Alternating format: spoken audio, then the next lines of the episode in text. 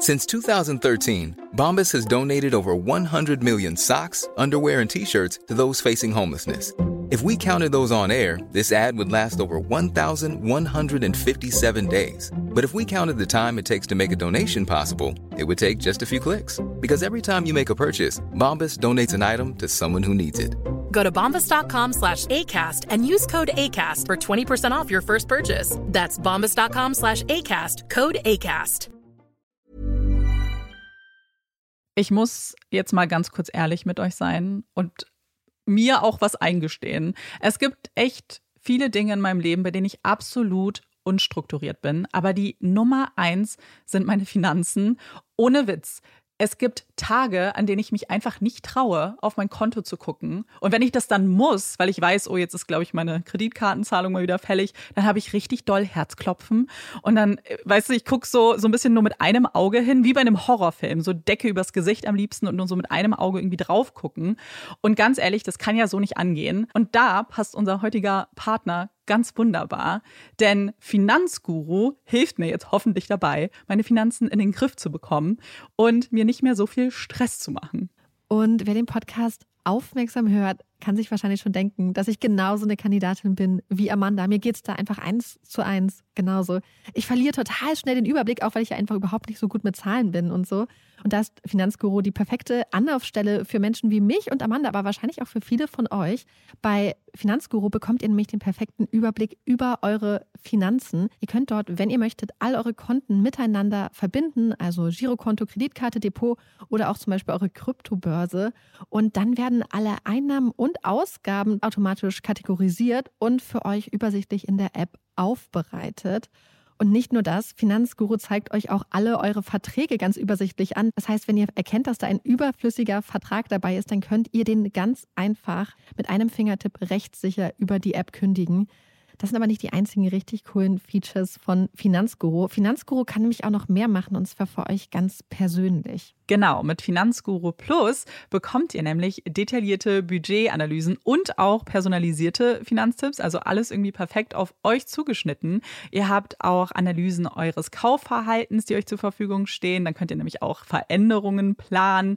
Und was ich auch super cool finde, ist die klare Übersicht eurer Ausgaben nach Kategorie, also zum Beispiel Lebensmittel, Shopping, Tanken. Das könnt ihr alles unterteilen. Und das äh, finde ich einfach so viel übersichtlicher und auch viel einfacher dann eben für zukünftige Veränderungen. Veränderungen. Wenn ihr Finanzguru auch ausprobieren wollt, dann haben wir jetzt ein richtig, richtig cooles Angebot für euch. Und zwar könnt ihr mit unserem Code PUPPIES Finanzguru Plus drei Monate lang kostenlos testen. Und das ist super einfach. Ihr müsst einfach nur die App downloaden, euer Konto verknüpfen und dann in eurem Profil den Code PUPPIES eingeben. Ganz wichtig, der Code ist nur für NeukundInnen gültig.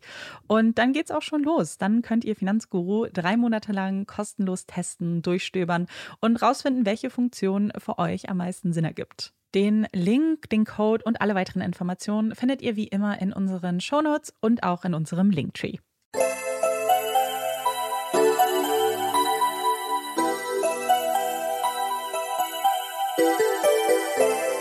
Herzlich willkommen bei Puppies and Crime, unserem True Crime Podcast. Ich bin Marike. Und ich bin Amanda. Wir sind zurück im Studio zu zweit, beziehungsweise zu dritt. Olaf liegt entspannt in der Ecke. Und ja. Das war's. Das war's. Es gibt eigentlich gar nicht viel zu sagen. Deswegen würde ich sagen, fangen wir direkt mit dem Fall an. Ich bin sehr, sehr gespannt. Ja. Äh, weiß fast nichts.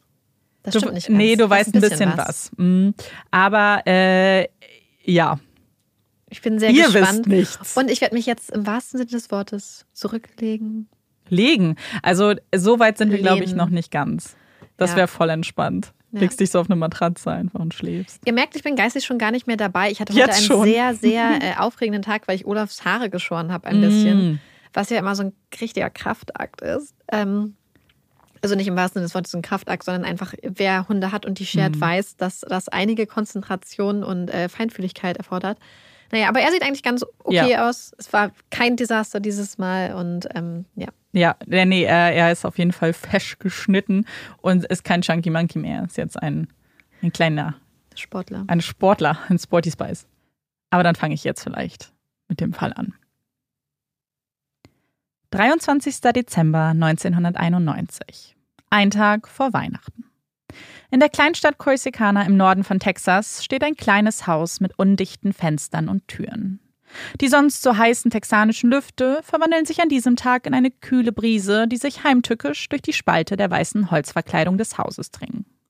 Die Fensterläden klappern, die Türen und Rahmen wurden provisorisch von innen mit Tape verklebt. Ein Versuch, die ungewohnt niedrigen Temperaturen draußen zu lassen. Das Haus ist sehr alt. Es ist schlecht isoliert, die Wände wirken dünn, wie aus Pappe. Verteilt auf einer einzigen Etage findet man vier Zimmer und ein Badezimmer vor. Eine kleine Küche, die durch die Hintertür in den Garten führt. Theoretisch, denn ein Kühlschrank versperrt diese Tür. Wurde davor geschoben, wie ein aufgebauter Türsteher, hat er die Aufgabe erhalten, jedes bisschen kalte Luft zu vertreiben und nicht ins Innere zu lassen.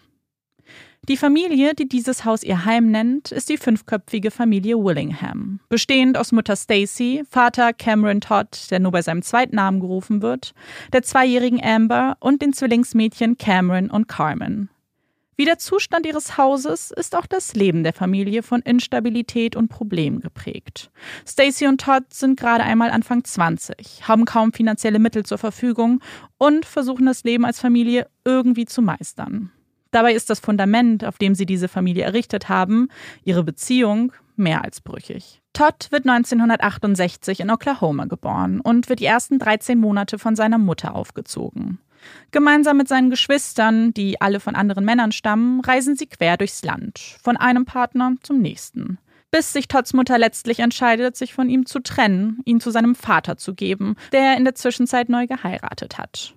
Todd ist ein munteres Baby, klettert sofort in den Schoß seiner Stiefmutter und sucht ihre Nähe und Zärtlichkeit. Kein bisschen fremdelt er, nein, im Gegenteil. Es ist fast so, als ob er immer schon Teil dieser Familie gewesen wäre. Zu seiner Stiefmutter entwickelt Todd eine sehr gute, innige Beziehung. Die Beziehung zu seinem Vater hingegen sieht ein wenig anders aus. Er ist schroff. Todd kann es ihm nie recht machen. Ganz egal, was er tut, egal wie sehr er sich bemüht, er erhält nie die Anerkennung und Bestätigung, die er sich so sehr erhofft. Bis er es irgendwann aufhört zu versuchen, bis er anfängt zu rebellieren und Widerworte gibt, um für diese dann bestraft zu werden. Mit elf Jahren beginnt Todd seine Verzweiflung zu benebeln, beginnt sich einen Ausweg aus dem Gedankenkarussell zu suchen. Er beginnt an Farbdosen zu schnüffeln, atmet die giftigen Gase tief ein, bis sie ihn in Rausch verfallen lassen, bis seine Umgebung ganz weich und angenehm wird. Mit gerade einmal elf Jahren entwickelt er so seine erste Abhängigkeit. Und es ist nur der Anfang eines tiefen, dunklen Teufelskreises, aus dem Todd nicht ausbrechen kann. Immer wieder gerät er in Schwierigkeiten. Er klaut Fahrräder, bricht in Autos ein, versucht andere, jüngere Mitschüler zu überreden, für ihn zu stehlen. Immer wieder wird er dabei erwischt. Immer wieder landet er in einer Zelle. Selbst seinen 18. Geburtstag feiert er hinter Gittern. Todd verlässt die Highschool ohne einen Abschluss, gilt für Lehrer und die ortsansässige Polizei als Taugenichts. Außer Mädchen, Musik, schnellen Autos hat er einfach nichts im Kopf. So denkt man über ihn. Und ja, Todd ist ein Frauenheld. Seine dunkelbraunen Augen, seine volle Haarpracht, die er sich zu einem Fukuhila frisieren lässt, lassen die Mädchenherzen dahinschmelzen. So auch bei Stacy. 1988 lernen sich die beiden kennen und lieben. Auch Stacy kommt aus einer zerrütteten Familie und hat schon einige Schicksalsschläge und Traumata überwinden müssen. Mit vier Jahren muss die kleine Stacy mit ansehen, wie ihr Stiefvater ihre Mutter im Streit erwürgt. Etwas, das sie wohl nie ganz verkraftet hat und ihre Beziehungen auch maßgeblich beeinflusste. Und so sehr man sich vielleicht wünschen würde, dass die beiden, Todd und Stacy, aus ihren ähnlichen Backgrounds Kraft schöpfen, sich unterstützen und aufbauen, ist dies leider nicht der Fall. Denn im Gegensatz zu physikalischen Gesetzen ergibt negativ und negativ nicht immer positiv. Die beiden führen eine toxische Beziehung. Es ist ein Auf und Ab, geprägt von Streitereien, von Lügen und Beleidigungen. Vor allem aber geprägt von Todds Untreue und seinen Handgreiflichkeiten. Immer wieder schlägt er Stacy, ist aggressiv, seine Stimme schallt durch die dünnen Wände und alarmiert die Nachbarn. Und obwohl Stacy nicht die einzige Frau in seinem Leben ist, entscheidet sie sich bei ihm zu bleiben. Schließlich erwarten die beiden ein gemeinsames Kind, eine Tochter. Und obwohl ihn die Geburt seines ersten Kindes nicht zu einem anderen Mann machen kann, verändert sich etwas in Todd. Ihre kleine Amber, ein wahrer Sonnenschein, ist seine ganz große Liebe. Und weil Stacy ihm dieses Geschenk machte, bringt er sie auch näher zueinander. Todd möchte an der Beziehung arbeiten, möchte für seine kleine Familie da sein. Die kleine Familie, die nur ein Jahr später gleich doppelten Zuwachs erhält. Todd trennt sich von seinen anderen Affären, heiratet Stacy im Herbst 1991. Die fünfköpfige Familie zieht in ein gemeinsames Haus. Ein Haus, das alt ist, das sie von innen zu flicken versuchen. Wie auch in ihrer Beziehung kleben sie Pflaster auf zerbrochene Stellen, in der Hoffnung, dass es für diesen Moment vielleicht halten würde. Und es gibt Tage, da hält das Tape die kalte Luft zurück. Da ist ihr trautes Heim ein echtes Zuhause, gefüllt mit Liebe und Nähe. Und manchmal lockert sich das Tape. Es wird kalt, man streitet sich, weckt die Nachbarn mit den Beleidigungen und wieder rutscht Todd seine Hand aus. Der Tag vor Weihnachten 1991 soll einer dieser warmen Tage werden. Auch wenn es die 7 Grad Außentemperatur nicht unbedingt leicht für die Familie machen. Für uns wäre dies ein milder Winter. Perfektes Wetter für einen kleinen Spaziergang. Man würde überlegen, ob man überhaupt Mütze und Schal bräuchte. Aber in Corsicana, wo man es sonst gewohnt ist, mit Hitze statt Kälte zu kämpfen, sieht das ein wenig anders aus. Das Haus der Familie hat keine eingebaute Heizung. Stattdessen stellen die Willinghams kleine mobile Gasheizöfen auf. Drei Stück an der Zahl. Einem Schlafzimmer der Kinder, einem Flur und im Badezimmer. Drei Stück, weil es nur genau diese drei Steckdosen gibt. Da, wo sie keinen Ofen aufstellen können, verklebt Stacy jeden Winter die Fenster und Türen mit Tape, hängt Decken über die Türen, stopft Kleidung und Stoffreste in jeden Türspalt. Wie vieles im Leben der Familie wird hier improvisiert. Und trotz ihrer Hürden freuen sie sich auf Weihnachten, freuen sich auf das Fest der Liebe, freuen sich auf die strahlenden Kinderaugen, die ihre Geschenke auspacken und den funkelnden Tannenbaum bestaunen. Nur noch einmal schlafen, dann ist Heiligabend. Nur noch zweimal schlafen, dann ist es soweit und es ist Christmas Morning. Der 23. Dezember beginnt wie ein ganz normaler Tag. Stacy steht um 7.30 Uhr auf, geht in das Kinderzimmer und weckt die Mädchen.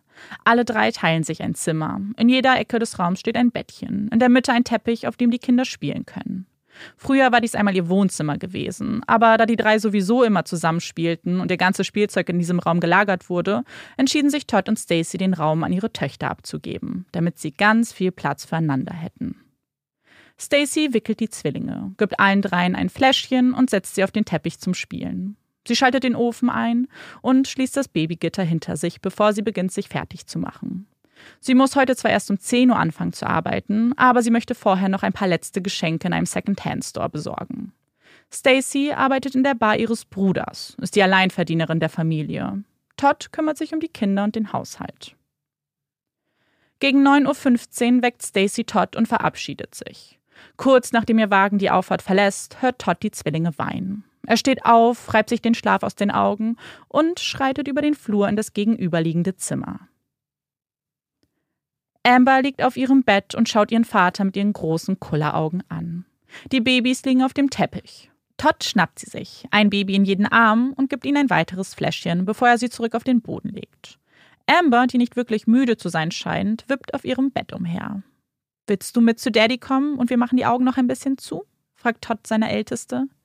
Aber die schüttelt nur energisch ihren Kopf. Die blonden Haare, die ihr gerade einmal über die Ohren reichen, flattern dabei wild umher. Also geht Todd alleine zurück in Richtung Schlafzimmer, um noch ein paar wertvolle Stunden Schlaf zu sammeln. Daddy, Daddy. Hatte er das gerade geträumt? Hatte sich Ambers sanfte Stimme soeben in seinem Traum geschlichen? Todd öffnet verwundert die Augen. Es ist dunkel, stockduster. Und es herrscht Stille. War das also doch nur ein Traum? Hatte Amber gar nicht nach ihm gerufen? Und dann übermannt es ihn. Todd beginnt zu husten. Was ist das für ein Geruch? Es riecht genau wie damals, als ihre Mikrowelle explodierte. Dann beginnt er zu verstehen. Das ist Rauch. Die dunkle Wand, die sich vor ihm eröffnet, ist Rauch. Feuer. Es brennt. Hastig steht Todd auf, tastet mit seinen Händen den Boden nach seiner Hose ab. Er kann die Hand vor Augen nicht sehen, und der Rauch füllt immer mehr seine Lungen. Amber, Amber, wo bist du? schreit Todd. Aber Amber antwortet nicht. Er hört nicht ihre Stimme, hört nichts außer das zischende Geräusch der Flammen. Als er schließlich eine Hose ertastet, sich diese anzieht und in den Flur eilt, wird ihm zum ersten Mal das Ausmaß des Feuers bewusst. Es ist überall. Der Rauch steigt bis tief an die Decke und das Haus, das vor wenigen Stunden noch so kalt war, wird jetzt in elendige Hitze gehüllt. Als die elfjährige Nachbarin der Willinghams den Brand bemerkt und gemeinsam mit ihrer Mutter Diane zum Haus der Familie eilt, steht Todd nur in einer Jeans bekleidet auf der Veranda des Hauses. Seine Brust ist mit schwarzem Ruß bedeckt, seine Haare und Augenlider angekokelt. Er schreit und fleht, schaut Diane verzweifelt an. Meine Babys, meine Kinder, sie verbrennen. Er bittet Diane, die Feuerwehr zu kontaktieren. Da die aber genau wie die Willinghams kein eigenes Telefon hat, eilt sie zum nächstgelegenen Haus, um den Notruf abzusondern. In der Zwischenzeit sucht Todd noch immer nach einer Möglichkeit, in das Innere des Hauses zu gelangen. Er greift nach einem am Boden liegenden Stock und schlägt die Fenster des Kinderzimmers ein. Ein Feuerstrahl dringt nach außen und zwingt Todd in die Knie. Auch beim nächsten Fenster hat er kein Glück. Der Sauerstoff, der durch die kaputten Fenster dringt, lässt das Feuer noch größer, noch gefährlicher werden. Wie ein Monster, das um sich greift, das nach Nahrung sucht und immer weiter wächst. Das selbst die Temperaturen vor dem Haus bis ins Unerträgliche steigen lässt. Als Diane schließlich zurückkehrt und sich, wie viele andere Nachbarn um Todd herum versammelt, hören sie einen lauten Knall. Eine Explosion, die die Fenster des Hauses zum Zerbrechen bringt. Nur wenige Minuten danach trifft die Feuerwehr ein. Todd eilt zu ihnen. Meine Babys, sie sind noch drin. Ich komme mit rein, ich muss sie retten. Aber daran ist gar nicht zu denken. Das ist nun ein Job für Sie, für die Feuerwehr. Ein unglaublich gefährlicher Job, denn was Sie im Inneren des Hauses erwartet, das wissen Sie nicht. Ein Feuer kann sich binnen weniger Sekunden schnell ausbreiten, kann das ganze Haus einnehmen.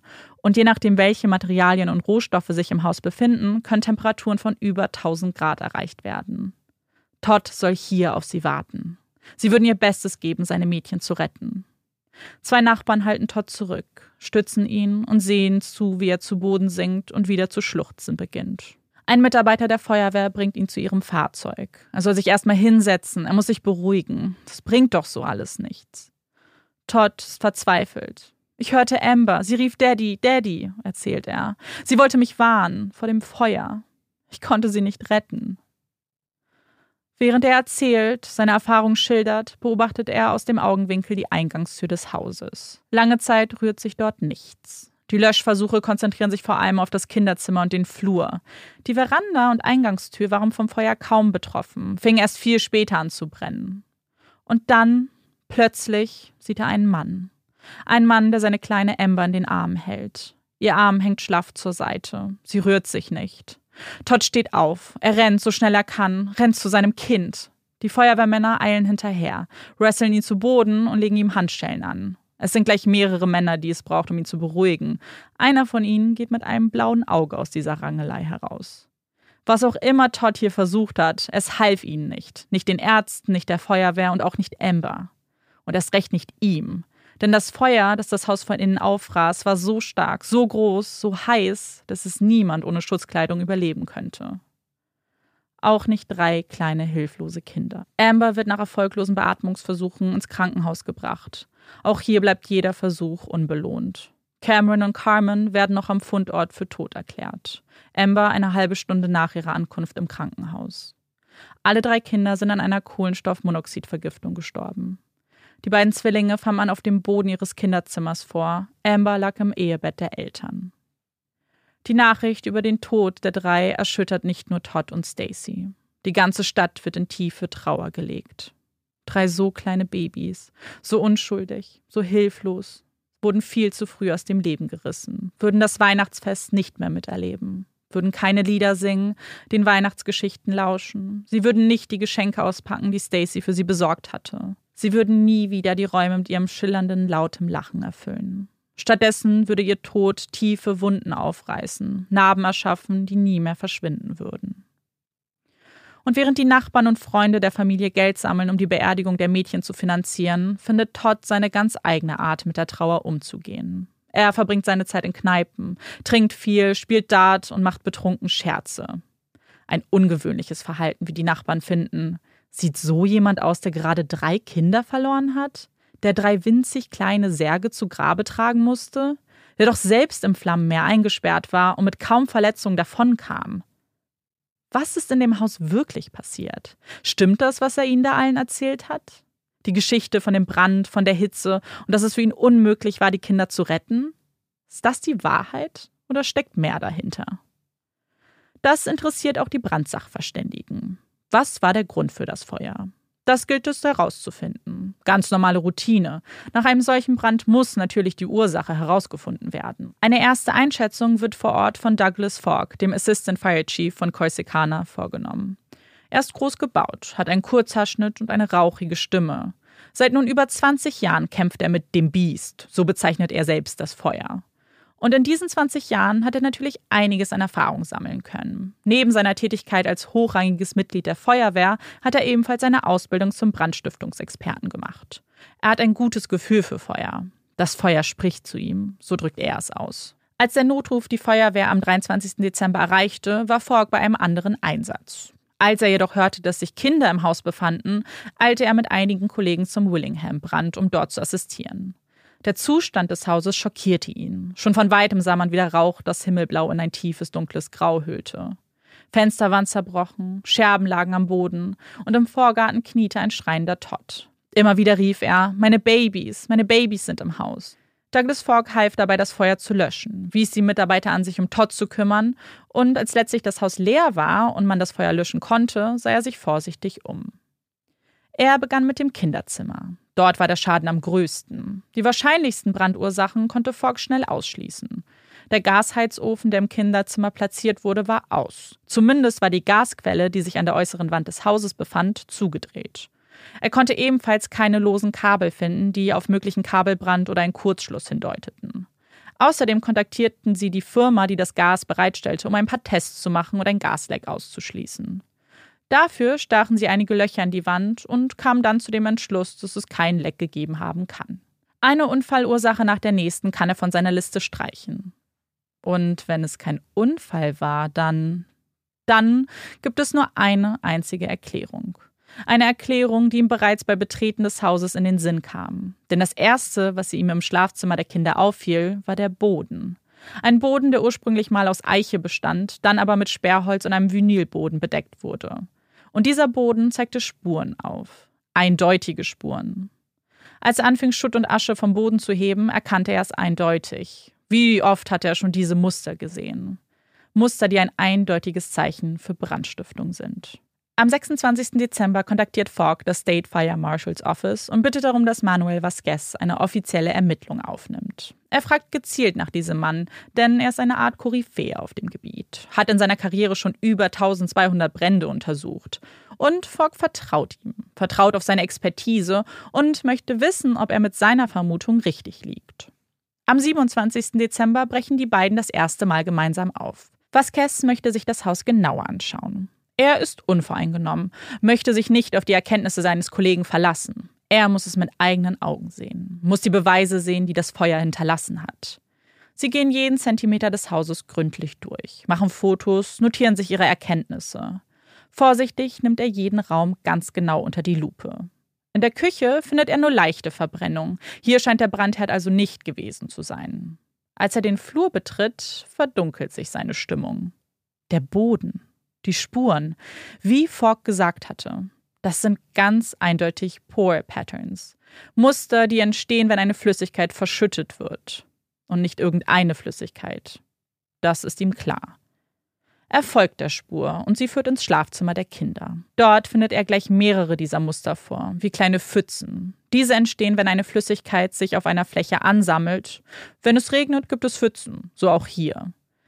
Es hat also jemand eine große Menge einer Flüssigkeit auf dem Boden verteilt, und diese hatte Zeit, bis in die tiefer gehenden Schichten des Bodenbelages einzudringen.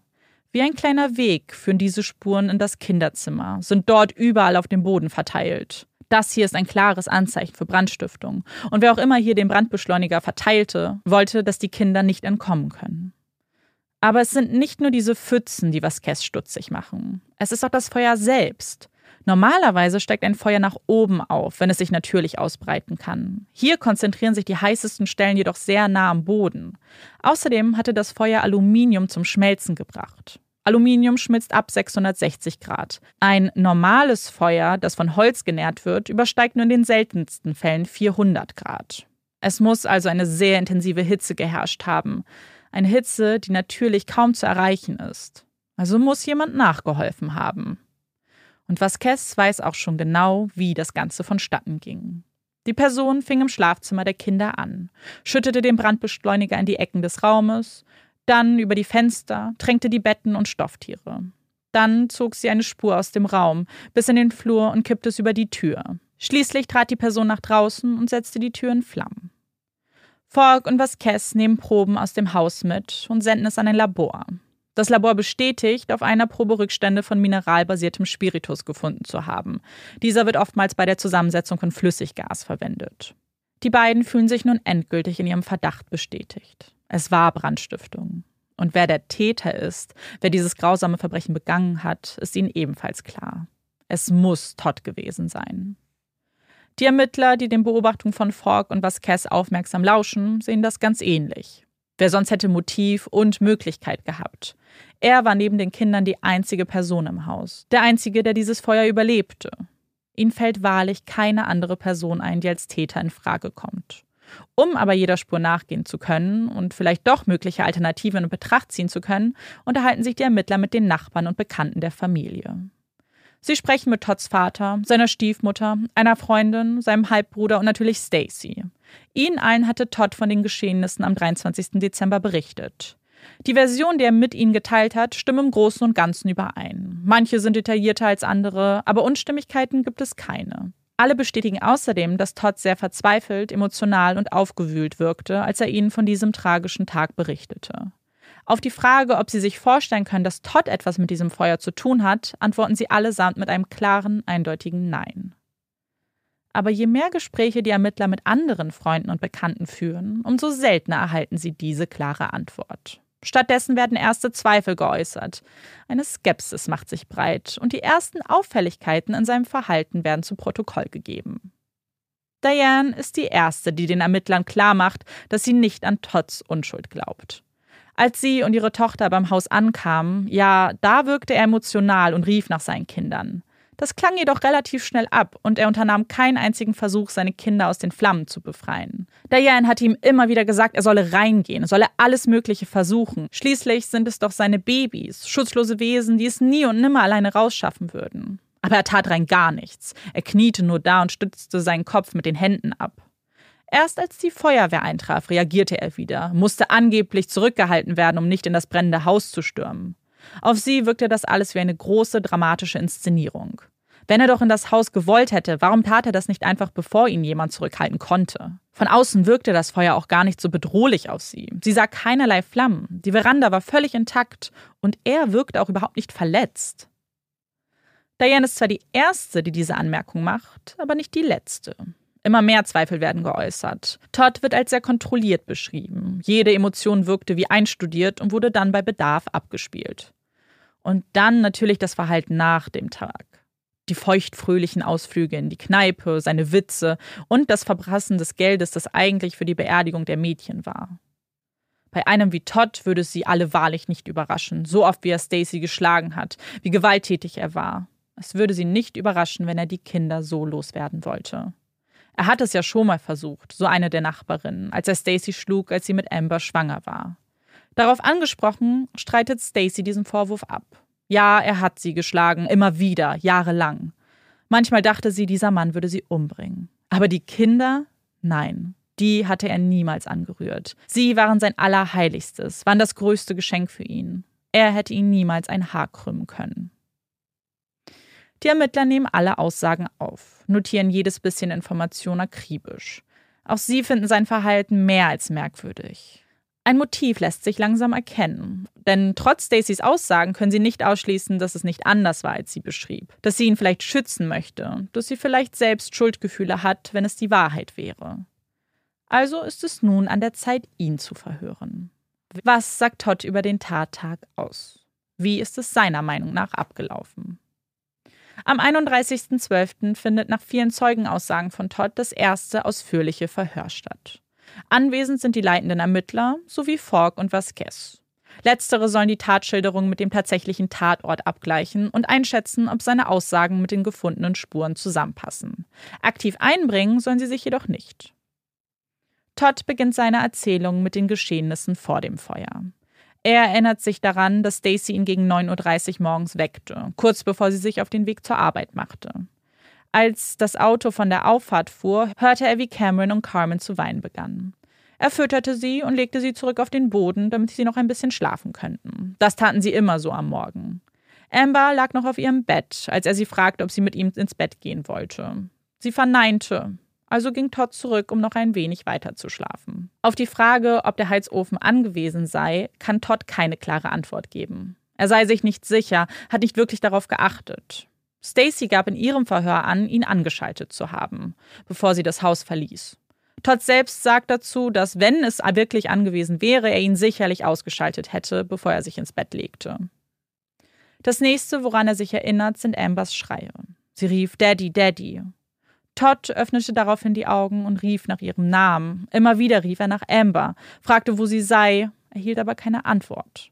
Er stand auf, suchte nach einer Hose, tastete den Boden ab, weil er durch den Rauch nichts sehen konnte. Dabei rief er, dass Amber das Haus verlassen soll. Als er wieder keine Antwort erhielt, machte er sich auf den Weg zum Kinderzimmer, dem Ort, an dem er die Mädchen das letzte Mal gesehen hatte. Er sagte, er hatte noch nie in seinem Leben eine solche Dunkelheit erlebt. Er konnte absolut nichts erkennen. Die sonst so vertrauten Örtlichkeiten seines Heimes wirkten ganz fremd auf ihn.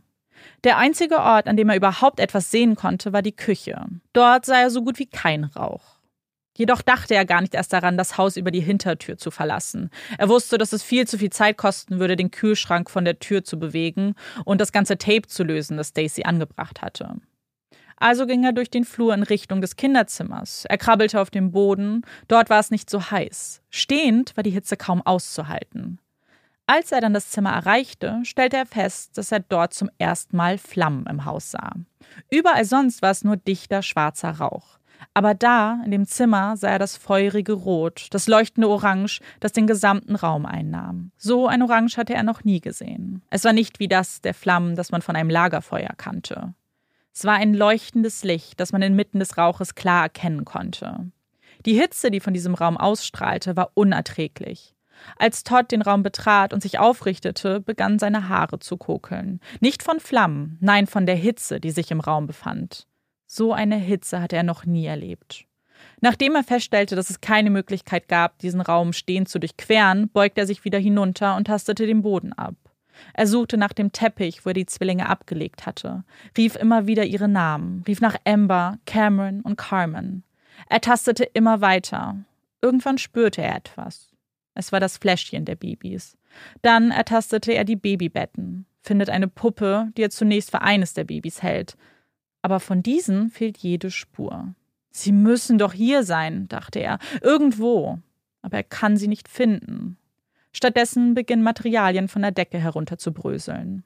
Todd stellt fest, dass er Hilfe braucht. Also verlässt er das Zimmer, geht an dem Elternschlafzimmer vorbei, in dem Amber gefunden wurde, und geht auf die Eingangstür des Hauses zu. Der Rauch ist immer noch wie eine dichte Wand aufgebaut und nimmt langsam auch die Tür ein. Er greift vorsichtig nach dem Türgriff, prüft, ob dieser heiß ist. Er ist es nicht, also öffnet er die Tür mit einem Schwung und tritt nach draußen. Er hatte kurz überlegt, ob er die Tür eintreten sollte, aber da der Türgriff ja nicht erhitzt war, entschied er sich dagegen. Stacy wird später bestätigen, dass die Haustür nicht abgeschlossen war. Sie hatten den Schlüssel vor geraumer Zeit verloren und ließen sie deshalb immer offen stehen. Als er das Haus verlassen hatte, stolperte er über die Veranda und die Treppenstufen. Er brauchte einen kurzen Augenblick, um nach Luft zu schnappen. Er fühlte sich ganz nebelig im Kopf, konnte nicht richtig sehen und musste sich erstmal an das Licht gewöhnen. Als er dann sah, dass seine Nachbarin auf ihn zukam, bat er sie, die Feuerwehr zu verständigen. Er rief ihnen zu, dass seine Babys noch im Haus seien und sie schnell sein müssten. Als Diane dann losrannte, stand er auf, nahm sich einen Stock und versuchte, die Fenster des Hauses einzuschlagen. Aber dann drangen die Flammen nach außen durch die kaputten Fenster und er wurde nach hinten getrieben. Schließlich begann auch die Veranda Feuer zu fangen und er ging zurück in den Vorgarten. Als Diane dann zurückkam, hörten sie gemeinsam eine Explosion und kurz darauf kam die Feuerwehr. Die Ermittler nicken, stellen immer wieder Fragen zu den Ereignissen. Viele der Aussagen muss er wiederholen, soll spezifische Details beschreiben. Dann fragen sie ihn, ob er eine Idee hat, wie das Feuer entstanden sein könnte. Todd erklärt, dass er kein Experte ist. Er weiß nicht genau, wie ein solches Feuer überhaupt zustande kommen kann. Aber er ist sich sicher, dass es in den Zimmern der Kinder angefangen haben muss. Schließlich sah er da die Flammen. Nirgends sonst hat er ein richtiges Feuer gesehen. Auf den Gasofen angesprochen, erklärt Todd, dass er sich nicht vorstellen kann, dass das die Ursache ist. Er ist sich zwar nicht sicher, ihn ausgeschaltet zu haben, aber die Kinder würden nie drangehen. Die Zwillinge gingen nie in die Nähe des Heizofens. Stacy hat es ihnen wie ein Kunststück beigebracht, immer wegzukrabbeln. Bei Amber war das ein bisschen anders. Sie war ein sehr neugieriges Kind, hatte schon oft zuvor ihre Spielsachen zu nah an die Flammen gelegt. Aber dann wurde sie dafür bestraft und hatte mittlerweile ganz gut verstanden, dass dieser Ofen für sie tabu war. Todd glaubt viel eher, dass das Feuer einen elektrischen Ursprung hat. Er hörte so kleine Plopp-Geräusche und es knackte aus den Steckdosen. Sie hatten vor ein paar Wochen Probleme mit Eichhörnchen gehabt, die aus Versehen in ihren Dachboden gekommen sind und haben da ein paar Kabel durchgeknabbert. Er kennt sich nicht aus, er weiß nicht, ob so etwas zu einem Feuer führen kann. Während des Verhörs ist Todd emotional. Wann immer er über die Mädchen spricht, erklärt er, wie sehr er und Stacy sie geliebt haben, dass ihre Beziehungen zwar ein Auf und Ab waren und dass sie sich immer wieder mal trennten, aber die Kinder das waren, was sie letztlich zusammenschweißten. Sie waren die besten Kinder, die man sich nur vorstellen könnte. Alleine der Gedanke daran, dass Amber scheinbar in sein Bett gekrabbelt ist, ihn gewarnt hat vor dem Feuer, bricht ihm das Herz. Er wünscht sich manchmal, sie hätte das nicht getan. Dann wäre er jetzt bei ihnen. Zum Abschluss des Verhörs richtet Vasquez das Wort an Todd. Er hat dann noch eine Frage. Hat er sich Schuhe angezogen, bevor er das Haus verließ? Todd stutzt. Nein, er war barfuß. Vasquez schaut sich den Grundriss des Hauses an. Und dann bist du über den Haupteingang hinausgekommen, richtig? Todd nickt. Nun ist Vasquez restlos überzeugt. Wie soll Todd bitte barfuß über einen Boden gelaufen sein, der mit Brandbeschleuniger getränkt war? Dort müssen die Flammen besonders intensiv gewesen sein. Und auf den Fotos von dem Tatort sehen Sie Todds Füße. Er hat nicht eine einzige Verbrennung an ihnen. Alles, was Todd ihnen in den letzten anderthalb Stunden erzählt hat, war eine Lüge. Eine Fantasie, eine Schilderung, die auf keinen Fall zu den Brandspuren passt, die man gefunden hatte. Er hat das Feuer gelegt und dafür muss er zur Verantwortung gezogen werden. Am 8. Januar 1992 wird Todd offiziell als Verdächtiger in einem Mordfall festgenommen. Er und Stacy sind in einem Auto unterwegs, als sie von einem SWAT-Team verfolgt und ausgebremst werden. Die Handschellen klicken. Die Anklage wird verlesen und ein Prozess wird vorbereitet. Ein Prozess unter Staatsanwalt John Jackson. Ein erfahrener Staatsanwalt, der sich auf direktem Weg zu einem Richterposten befand. Da die Anklage gleich mehrere Mordopfer beinhaltet, steht in diesem Fall die Todesstrafe im Raum. John Jackson steht der Todesstrafe grundsätzlich kritisch gegenüber, glaubt nicht wirklich an ihre Effektivität. Außerdem ist sie viel zu teuer. Und was wäre, wenn man mal jemanden hinrichtet, der unschuldig ist? Kaum auszumalen. Und trotz dieser Überzeugung entscheidet sich John Jackson dafür, sie in den Raum zu stellen. Das würde man von ihm erwarten. Es sei schließlich eines der grausamsten und skrupellosesten Verbrechen, das er jemals anklagen musste. Auf der Gegenseite der Anklage steht Todd mit seinen beiden Pflichtverteidigern, da er sich selbst keinen Anwalt leisten kann. David Martin und Robert Dunn bezeichnen sich selbst als jedermanns Anwalt, denn eine Spezialisierung haben die beiden nicht. Von Mordfällen bis zu Familienkrisen und Scheidungen vertreten sie so gut wie jeden. In einer Kleinstadt wie Corsicana kann man es sich nicht erlauben, nur bestimmte Fälle anzunehmen. Damit könnte man sich nicht über Wasser halten. Also nimmt man, was man kriegen kann. So auch das Mandat von Todd obwohl die Chancen hier wahrlich nicht gut stehen, wie Ihnen bereits vor Beginn des Prozesses klar wird. Denn die Anklage hat nicht nur Experten, die die Brandstiftung eindeutig beweisen, die Todds Aussagen als Lügen entlarven. Nein, sie haben auch einen Zeugen. Einen Mann, dessen Namen man zuvor noch nicht gehört hat. Es ist Johnny Webb, ein Zellnachbar von Todd, der berichtet, dass Todd ihm alles gestanden hat, als die beiden sich über ihre Zellen anfreundeten. Er habe ihm gestanden, dass er Feuerzeuggas benutzte und es über den ganzen Boden verteilte, bevor er das Feuer zündete. Das würde er auch unter Eid aussagen. Die Verteidigung weiß nicht richtig, wohin mit ihrer Strategie. Sie selbst haben auch einen Experten beauftragt, der jedoch zu demselben Ergebnis wie Fogg und Vasquez kam. Es war Brandstiftung. Was nun? Was sollen sie als seine Verteidigung anbringen? Dass es ein Unfall war? Dass jemand aus Versehen Brandbeschleuniger auf dem Boden verteilte? Scheint hoffnungslos zu sein. Und wie durch ein Wunder klopft es kurz vor der Juryauswahl an ihrer Tür.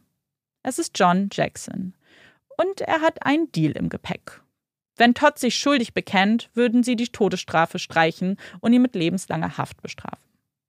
Todds Verteidiger zeigen sich erleichtert.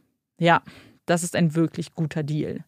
Sie selbst sind überzeugt von Todds Schuld, glauben kaum, dass sie eine Jury von dem Gegenteil überzeugen könnten. Ja, sie raten Todd dazu, diesen Deal anzunehmen. Aber Todd denkt gar nicht daran. Er ist unschuldig. Er hat seine Kinder nicht getötet. Niemals würde er sich schuldig bekennen. Für keinen Deal der Welt. David Martin verständigt Todds Eltern, bittet sie auf ihren Sohn einzureden, zeigt ihnen Fotos der verbrannten Kinderleichen. Seht an, was euer Sohn getan hat. Todds Vater möchte, dass Todd die Wahrheit sagt. Und wenn die Wahrheit ist, dass er unschuldig ist, dann soll er dabei bleiben. Seine Stiefmutter bittet ihn, den Deal anzunehmen. Sie kann den Gedanken daran nicht ertragen, dass er womöglich hingerichtet wird. Aber Todd bleibt hart. Seine Entscheidung steht fest. Und damit auch der Umstand, dass es einen Prozess geben wird. Ein Prozess, der im August 1992 beginnt. Die Anklage präsentiert der Jury ihre Version der Geschehnisse. Sie stellen Todd als skrupellosen Mörder dar, der ohne jegliches Gewissen agiert. Er hat seine eigenen Kinder getötet, hat ein Feuer gelegt, das sie einkesselte, aus dem es keinen drinnen gab. Er zeigt keinerlei Reue für diese Tat. Nein, stattdessen erfindet er Lügen, die nicht mit den stichhaltigen Beweisen zusammenpassen. Diesen letzten Punkt möchten vor allem Falk und Vasquez in ihren Aussagen klarmachen. Vasquez berichtet, wie er am 26. Dezember über den Brand informiert wurde und am 27. Dezember das erste Mal das Haus betrat. Er berichtet von den Spuren, von den Pfützen, die er gefunden hat, erklärt der Jury, wie diese zustande kommen und dass sie ein eindeutiges Anzeichen für Brandstiftung sind. Er berichtet von dem Aluminium, das geschmolzen ist, von der extremen Hitze, die geherrscht hat, die aber bei natürlichem Feuer nicht erreicht werden kann, von den unterschiedlichen Brandherden. Er habe jede Möglichkeit eines Unfalls untersucht und ausschließen können. Wenn es ein Unfall gewesen wäre, wäre es sicherlich von dem Heizofen entstanden. Dieser war jedoch eindeutig ausgeschaltet. Das alles erzählt ihm das Feuer. Das Feuer und die Rückstände erzählen ihm eine Geschichte. Er ist nur der Übersetzer. Er sieht etwas und übersetzt es. Das ist das, was er am besten kann. Und das Feuer, es lügt nie. Es sagt ihm immer die Wahrheit. Und ja, er erkennt an, dass das Haus von Schutt befreit wurde, bevor er eintraf, dass Möbel, Bodenbelege und so weiter verräumt wurden. Das würde aber nichts an seiner Aussage ändern. Die Spuren, die ein solches Feuer hinterlässt, gehen viel tiefer als das. Diese Brandmale, diese Pfützen, die Spuren, sie können nicht manipuliert werden. Sie können nicht einfach weggeräumt werden. Das sind die wichtigen Spuren. Er hat zwischen 1200 und 1500 Brände untersucht. Auf die Frage, ob er jemals falsch lag mit seiner Interpretation, antwortet er mit Nein, nicht, dass er wüsste. Vasquez zeigt also eine beeindruckende Expertise. Er weiß wirklich, wovon er da spricht. Und er kann der Jury auch sagen, wen er für den Verantwortlichen hält. Todd Willingham. Auch das hat ihm das Feuer gesagt. Es war ein sehr aggressives Feuer, keine geplante Tat. Es wirkte viel eher wie eine spontane Überlegung. Und so wie das Feuer gelegt wurde, wie der Brandbeschleuniger verteilt wurde, sagt auch einiges über seine Motivation aus. Die Form ähnelte der eines Pentagramms. In der Wohnung hatte man einige Poster und Bilder gefunden, die den Teufel und Skelette zeigten. Es waren brutale, abscheuliche Bilder. Etwas, das man sich nicht einfach so aufhängen würde. Außerdem hat Todd auch einen Totenkopf auf seinen Oberarm tätowiert. Dies könnte ein satanistischer Mord gewesen sein. Er wollte seine Kinder töten, sie in ein Gefängnis aus Feuer sperren. Neben den Aussagen von Vasquez bestätigen auch Falk und die leitenden Ermittler, dass alle Beweise eindeutig auf die Täterschaft von Todd hinweisen.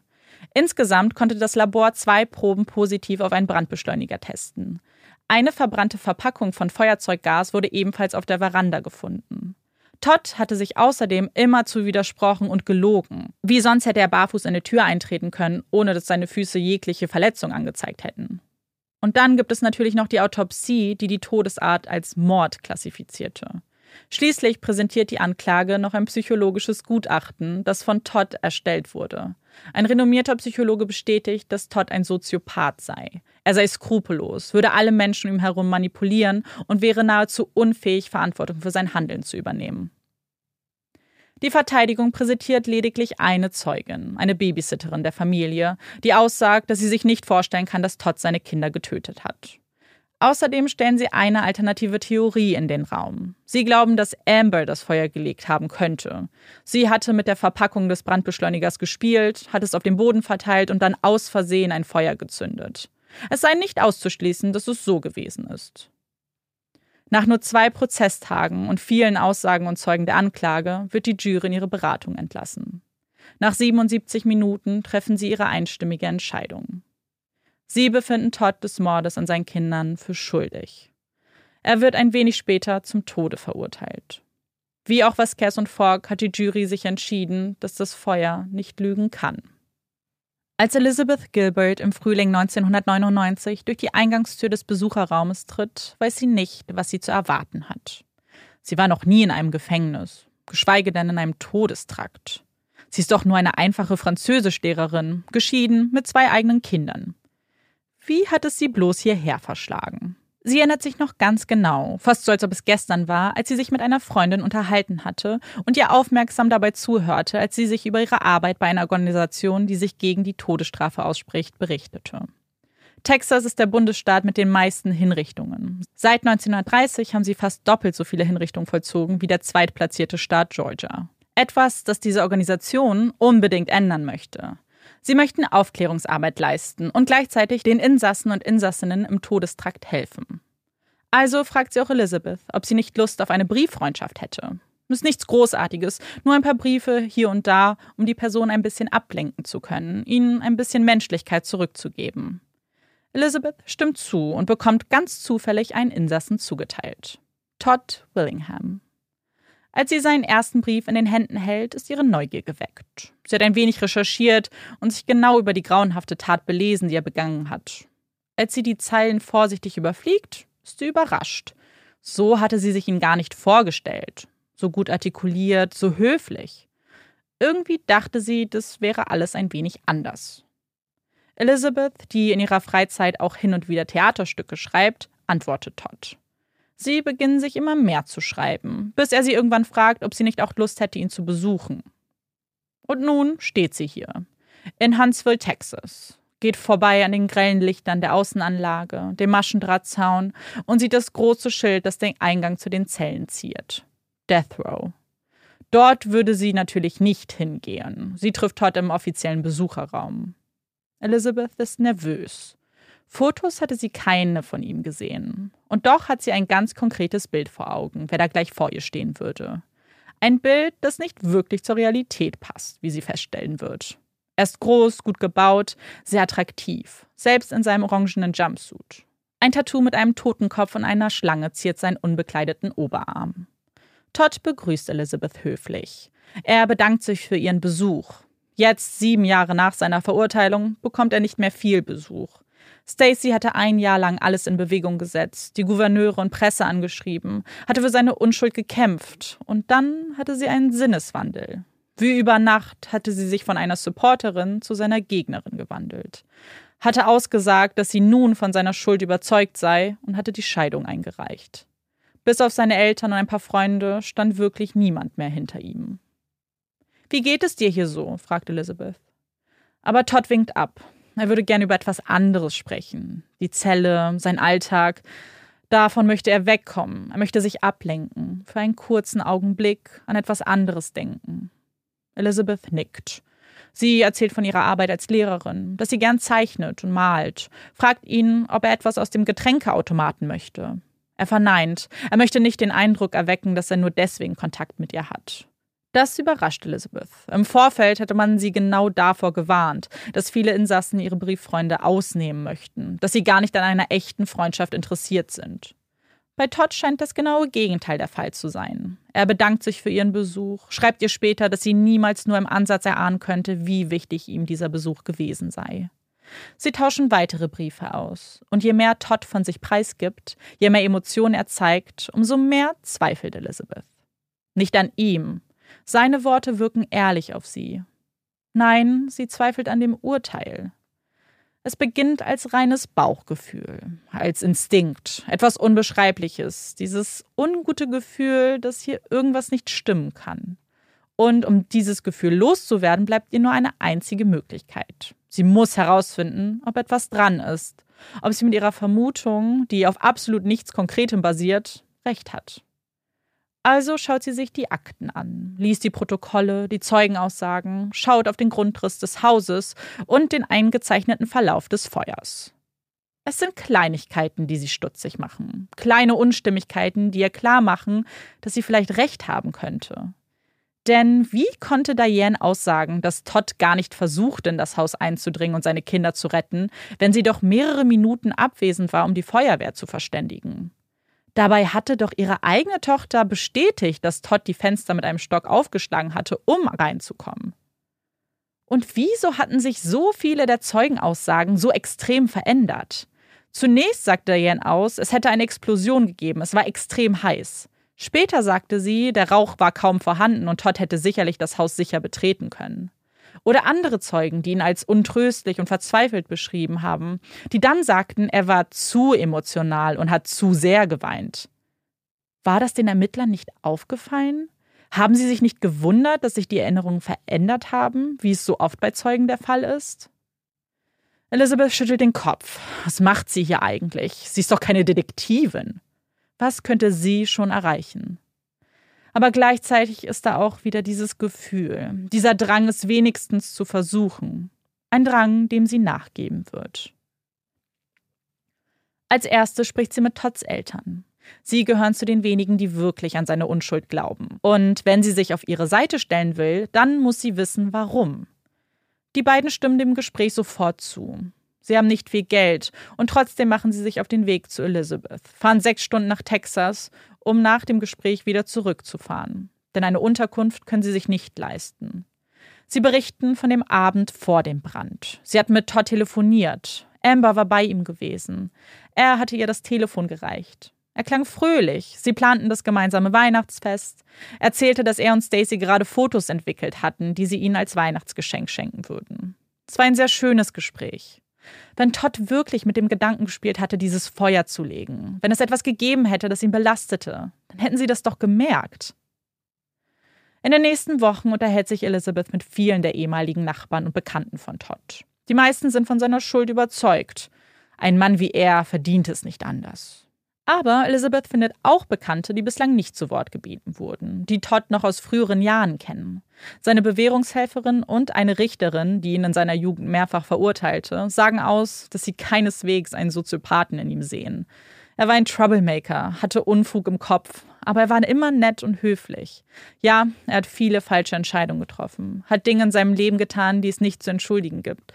Aber er ist kein böswilliger Mensch, der eine solche Tat hätte begehen können. Woher stammte diese Diagnose eigentlich? Worin lag es begründet, dass gleich zwei Experten Todd als Soziopathen bezeichneten? Elizabeth macht sich auf die Suche und stellt Schockierendes fest. Beide dieser Experten haben nicht ein einziges Gespräch mit Todd geführt. Sie haben ihn nicht persönlich kennengelernt. Ja, einer der sogenannten Experten war Familientherapeut, der noch nie in seinem Leben eine Soziopathie diagnostiziert hat und überhaupt nicht darauf spezialisiert ist. Für ihn waren die in der Wohnung hängenden Poster und Bilder ausschlaggebender Punkt. Solche Bilder seien oftmals erste Anzeichen von satanistischen Interessen, sagte er. Ach ja, erinnert sich Elizabeth. Dazu hatte sie etwas gelesen. Bilder mit Totenköpfen, dem Teufel, gewaltvolle Bilder. Die wurden ja auch im Prozess angesprochen. Und dann sieht sie sie. Diese ach so grauenvollen Bilder. Sie sind Poster von Iron Maiden und Led Zeppelin, den Lieblingsbands von Todd. Sie kommt aus dem Kopfschütteln nicht mehr heraus. Was noch hatte man verdreht im Prozess, gebogen, bis es passte? Was war überhaupt an den Schilderungen der Anklage wahr? Elizabeth spricht mit Stacy. Sie möchte vor allem wissen, was es mit dem Gasheizofen auf sich hat, ob er an war, bevor sie das Haus verließ. Stacy ist sich sicher, dass sie ihn angeschaltet hat. Es war sehr kalt an diesem Morgen. Definitiv hätte sie ihn angemacht. Sie gibt zu, dass sie noch oft daran denkt, sich die Frage stellt, ob Amber nicht doch vielleicht etwas reingelegt hat und dass die Gardinen dann Feuer gefangen hätten. Und wenn selbst Stacy diese Option in Erwägung zieht, warum waren sich die Ermittler und vor allem Falk und Vasquez so sicher, dass es unmöglich ist? Ihre Erklärung ergibt bei genauerer Betrachtung nämlich gar nicht mehr so viel Sinn. Sie haben erklärt, dass die Gasleitung abgedreht wurde und daher gar kein Gas zu dem Ofen hätte dringen können. Aber wer würde denn seine Gasheizung außen am Haus an- und zudrehen? Würde man nicht stattdessen den Stecker ein- und ausstecken? Ist es nicht möglich, dass jemand anderes die Gasleitung zudrehte, als man den Brand entdeckte und eine Explosion vermeiden wollte? Warum wurde diese Alternative nie erwähnt? Schließlich hatte ja Falk selbst ein Gasleck in Betracht gezogen, als er dieses untersuchen ließ. Wäre das denn gar nicht ausgeschlossen gewesen, wenn die Gaszufuhr abgedreht worden wäre? Es waren unzählige Feuerwehrmänner, Polizisten, Spezialisten am Tatort. Wieso waren sie sich so sicher, dass niemand von ihnen die Gasleitung zugedreht hatte? Als letztes unterhält sich Elizabeth mit Johnny Webb, dem Zeugen, der bestätigt hatte, dass Todd im Gefängnis gestanden hat. Bei ihrem Gespräch wirkt er nervös, wackelt unruhig mit seinem Stuhl hin und her.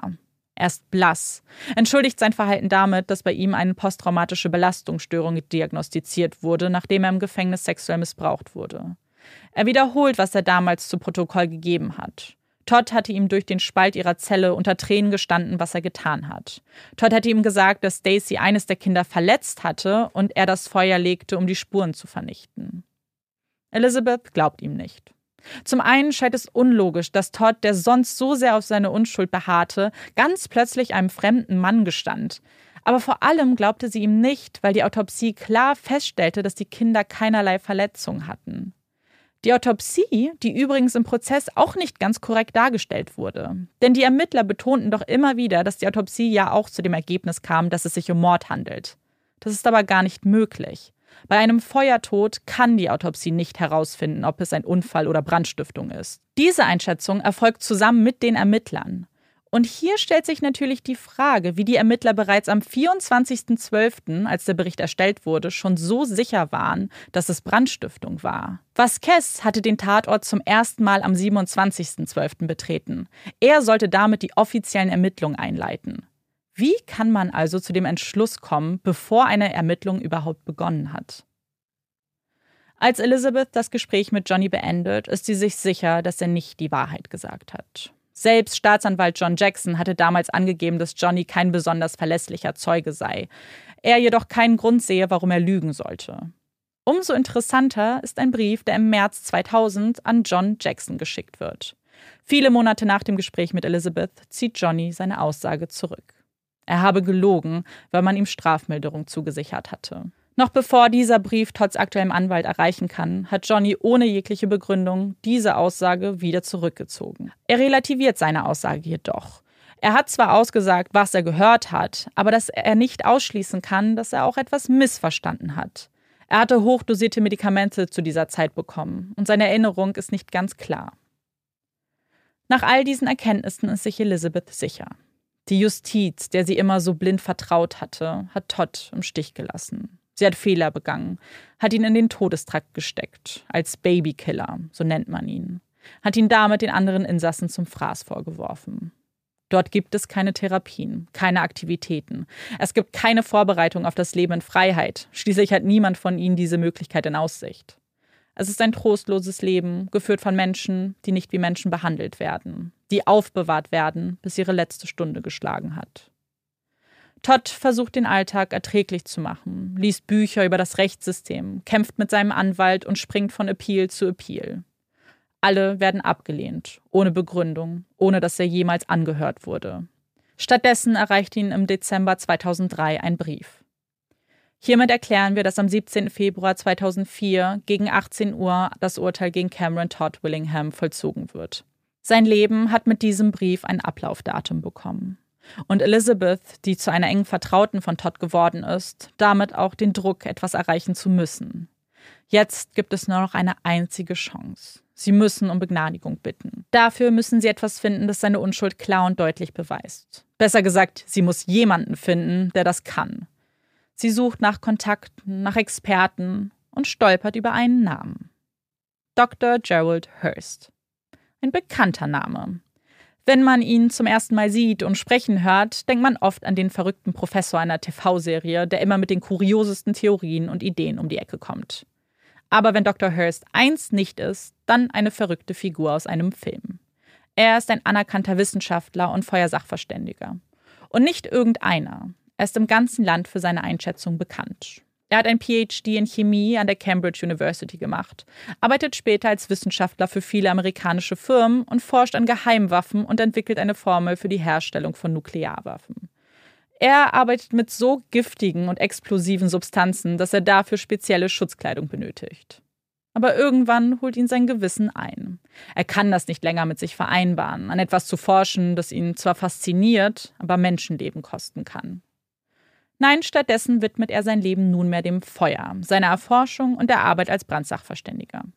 Was ihn von vielen anderen unterschied, war seine Neugier, sein Wille, Dinge selbst zu erforschen, sein Interesse an neuen Erkenntnissen in diesem Fachbereich. Denn tatsächlich gehört die Analyse von Feuer und Brandstiftung zu den bekanntesten Junk Sciences.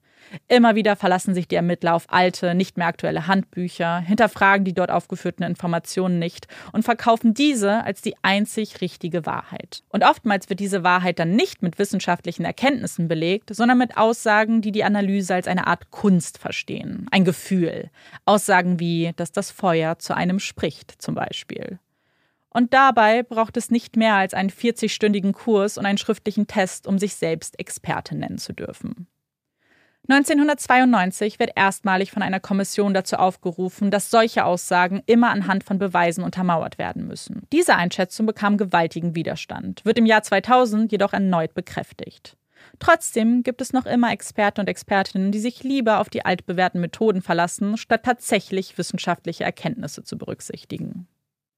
Dr. Hurst ist keiner davon. Für ihn zählt einzig die Wissenschaft. Seine Arbeit ist kein Glaube, keine Religion. Wenn es Brandstiftung ist, dann muss es dafür eindeutige Beweise geben. Wenn man es alleine auf sein Gefühl ankommen lassen will, dann ist es nichts anderes als eine Hexenjagd. Im Januar 2004 erreichen ihn die Akten im Fall von Todd und er erklärt sich bereit, sich diese einmal genauer anzusehen. Er breitet die Akten vor sich aus, sortiert die Unterlagen, Dokument auf Dokument, Foto auf Foto. In seinem Keller hat er sich ein kleines Labor zusammengestellt, nimmt etwas Kautabak in den Mund und beginnt mit seiner Analyse. Er beginnt, Vasquez Aussagen zu studieren. Und gleich zu Beginn fällt ihm etwas auf. Vasquez hat ca. 1200 bis 1500 Brände untersucht. Auf die Frage, wie viele davon Brandstiftung gewesen seien, antwortet er, fast alle. Dr. Hurst ist irritiert. Wenn man sich die Statistiken aus Texas einmal genauer ansieht, dann waren es im Durchschnitt 50 Prozent aller Brände. Dabei war natürlich nur selten ein Mord im Fokus des Brandes. Viel öfter geht es dabei um mögliche Versicherungssummen. Wieso sind es bei Vasquez also nahezu 100 Prozent? Kann das überhaupt möglich sein? Er liest weiter und wieder muss er mit Entsetzen feststellen, dass immer noch die gleichen Floskeln benutzt werden wie Jahre vor dem Brand. Hohe Temperaturen können nur mit Brandbeschleuniger erreicht werden. Ein natürliches Feuer ist deutlich weniger heiß. Blödsinn, denkt Dr. Hurst. Das wurde doch schon zigmal widerlegt, auch vor 1991. Ein natürliches Feuer kann genauso hohe Temperaturen erreichen wie ein beschleunigtes. Das haben Experimente eindeutig bewiesen. Hier kommt es viel eher auf die verbrannten Materialien an, statt auf den Ursprung des Feuers. Und damit ist auch das Aluminium-Argument hinfällig. Ein natürliches Feuer kann ebenfalls Temperaturen um die 1000 Grad erreichen, also deutlich höher als der Schmelzpunkt von Aluminium. Dr. Hurst nimmt einige Experimente vor. Er nimmt sich Flüssiggas und verteilt es in seiner Garage. Er versucht, die Flecken auf der Veranda zu rekonstruieren, die laut Vasquez ja der Punkt waren, an dem das Feuer gezündet wurde. Keiner seiner Versuche endet in genau diesen Flecken. Und ist es nicht seltsam, dass allesamt aussagten, dass die Veranda gar nicht gebrannt hat und man gar keine Flammen sah, obwohl das doch der Startpunkt der Flammen gewesen sein soll? Und genau das ist ja der größte Beweis gegen Todd. Diese ach so eindeutigen Spuren von einem verschütteten Brandbeschleuniger, die Pfützen, der Weg von der Tür bis ins Kinderzimmer, die positiven Proben, seine unverletzten Füße und dass es mehr als nur einen Brandherd gab. Dr. Hurst fliegt über die Aussagen der Zeugen. Und dann fällt es ihm wie Schuppen von den Augen. Haben nicht die Nachbarn und Todd von einer Explosion gesprochen? Er weiß, was passiert ist, was wirklich passiert ist. Flashover. Im Oktober 1990 hat es einen sehr ähnlichen Fall gegeben. Ein Haus brannte ab, sechs Menschen starben in den Flammen und im Inneren sah alles aus wie Brandstiftung. Man hatte Pfützen, man hatte dieselben Male auf dem Boden wie auch in diesem Fall. Man hatte einen Vater, der deshalb verurteilt wurde und so wie Todd im Todestrakt landete. Der einzige Unterschied, damals gab es einen Ermittler, der unbedingt die Schuld des Angeklagten anhand von Experimenten beweisen wollte. Sicher gehen wollte, dass es keine andere Erklärung gibt.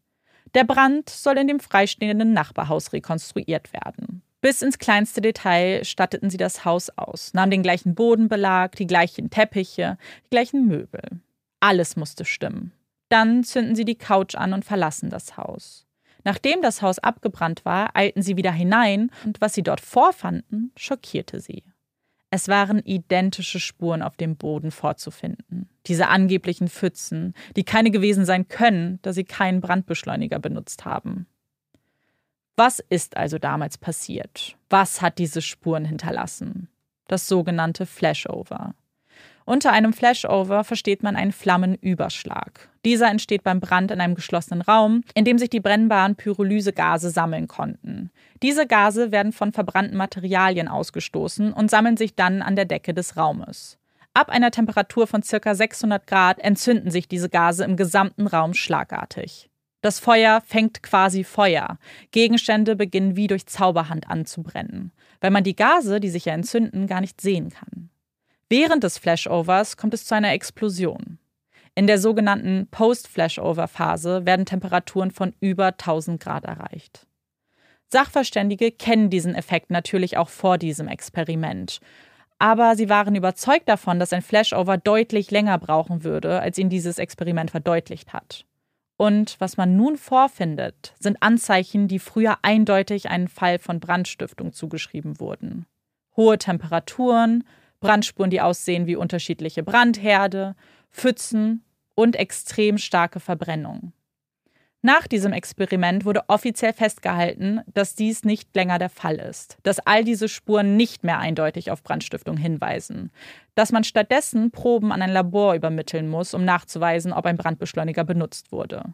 Mit bloßem Auge sei dies nicht länger zu erkennen. Der Verdächtige damals wurde freigesprochen, nachdem man diese Erkenntnisse veröffentlicht hatte, und der Ermittler, der eigentlich nur seine Schuld beweisen wollte, musste anerkennen, dass alles, was er zuvor gelernt hat, nicht mehr ist als Schein und Rauch. Genau das muss auch hier passiert sein, denkt Dr. Hurst. Er schaut sich nochmal den Grundriss an, den Verlauf des Feuers und findet eine einleuchtende Erklärung. Todd hat nicht das Feuer gelegt, nein, das Feuer ist Todd gefolgt.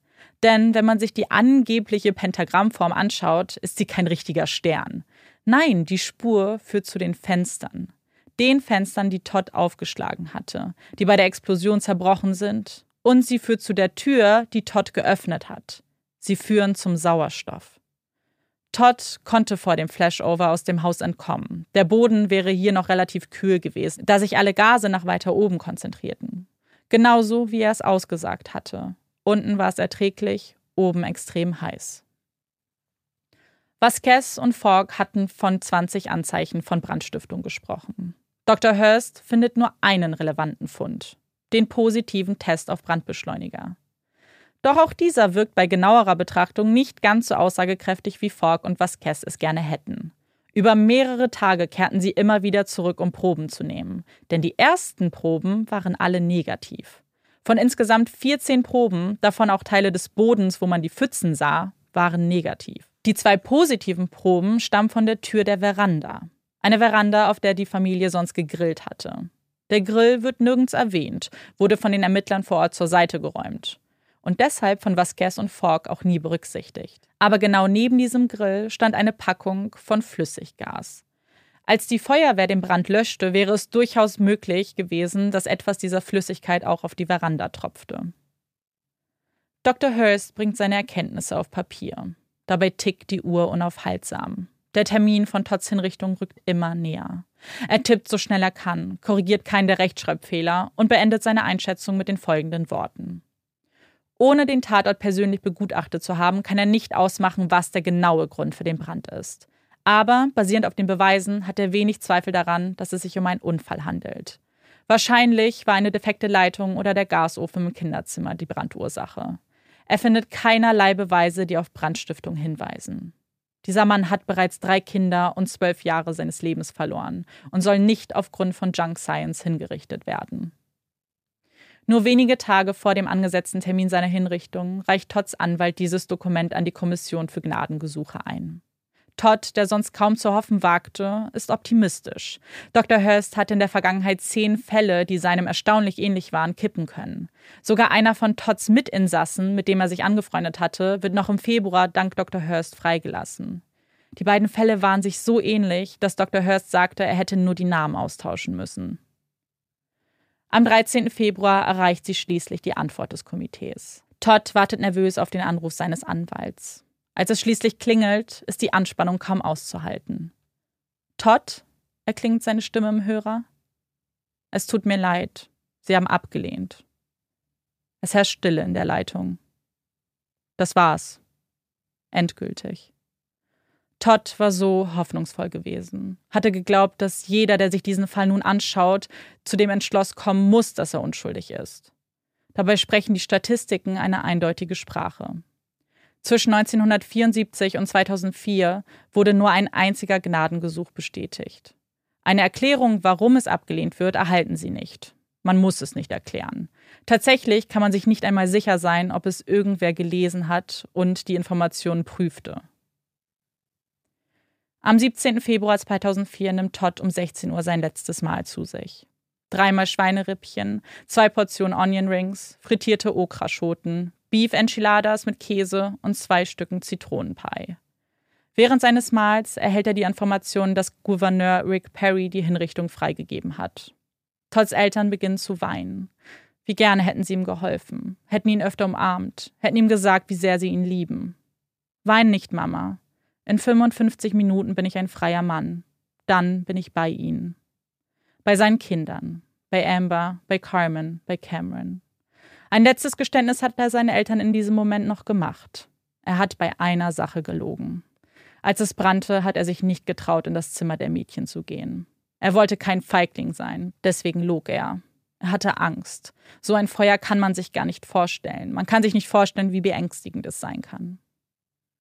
Dann steht Todd auf, wird von einem Beamten in einen kleinen Raum mit grünen Wänden gebracht. In der Mitte steht eine Liege. Todd nimmt Platz, seine Arme werden festgeschnallt dann seine Beine und seine Brust. Vor diesem Raum befindet sich die sogenannte Gallery. Nur durch eine Fensterscheibe getrennt können dort die Familienmitglieder und andere Besucher Platz nehmen. Als Todd den Raum betrat und sich umsah, wer ihm in den letzten Momenten seines Lebens beistehen möchte, fehlt eine Person. Elizabeth. Sie war seine engste Vertraute, seine Freundin. Der einzige Grund, warum er die Hoffnung nie ganz aufgegeben hatte. Sie hatte ihm versprochen, da zu sein, niemals einfach zu verschwinden. Aber ihr vertrautes Gesicht fehlt in der Runde. Elizabeth war an diesem Tag in einen Autounfall geraten. Sie wurde schwer verletzt und in diesem Augenblick auf der Intensivstation untersucht.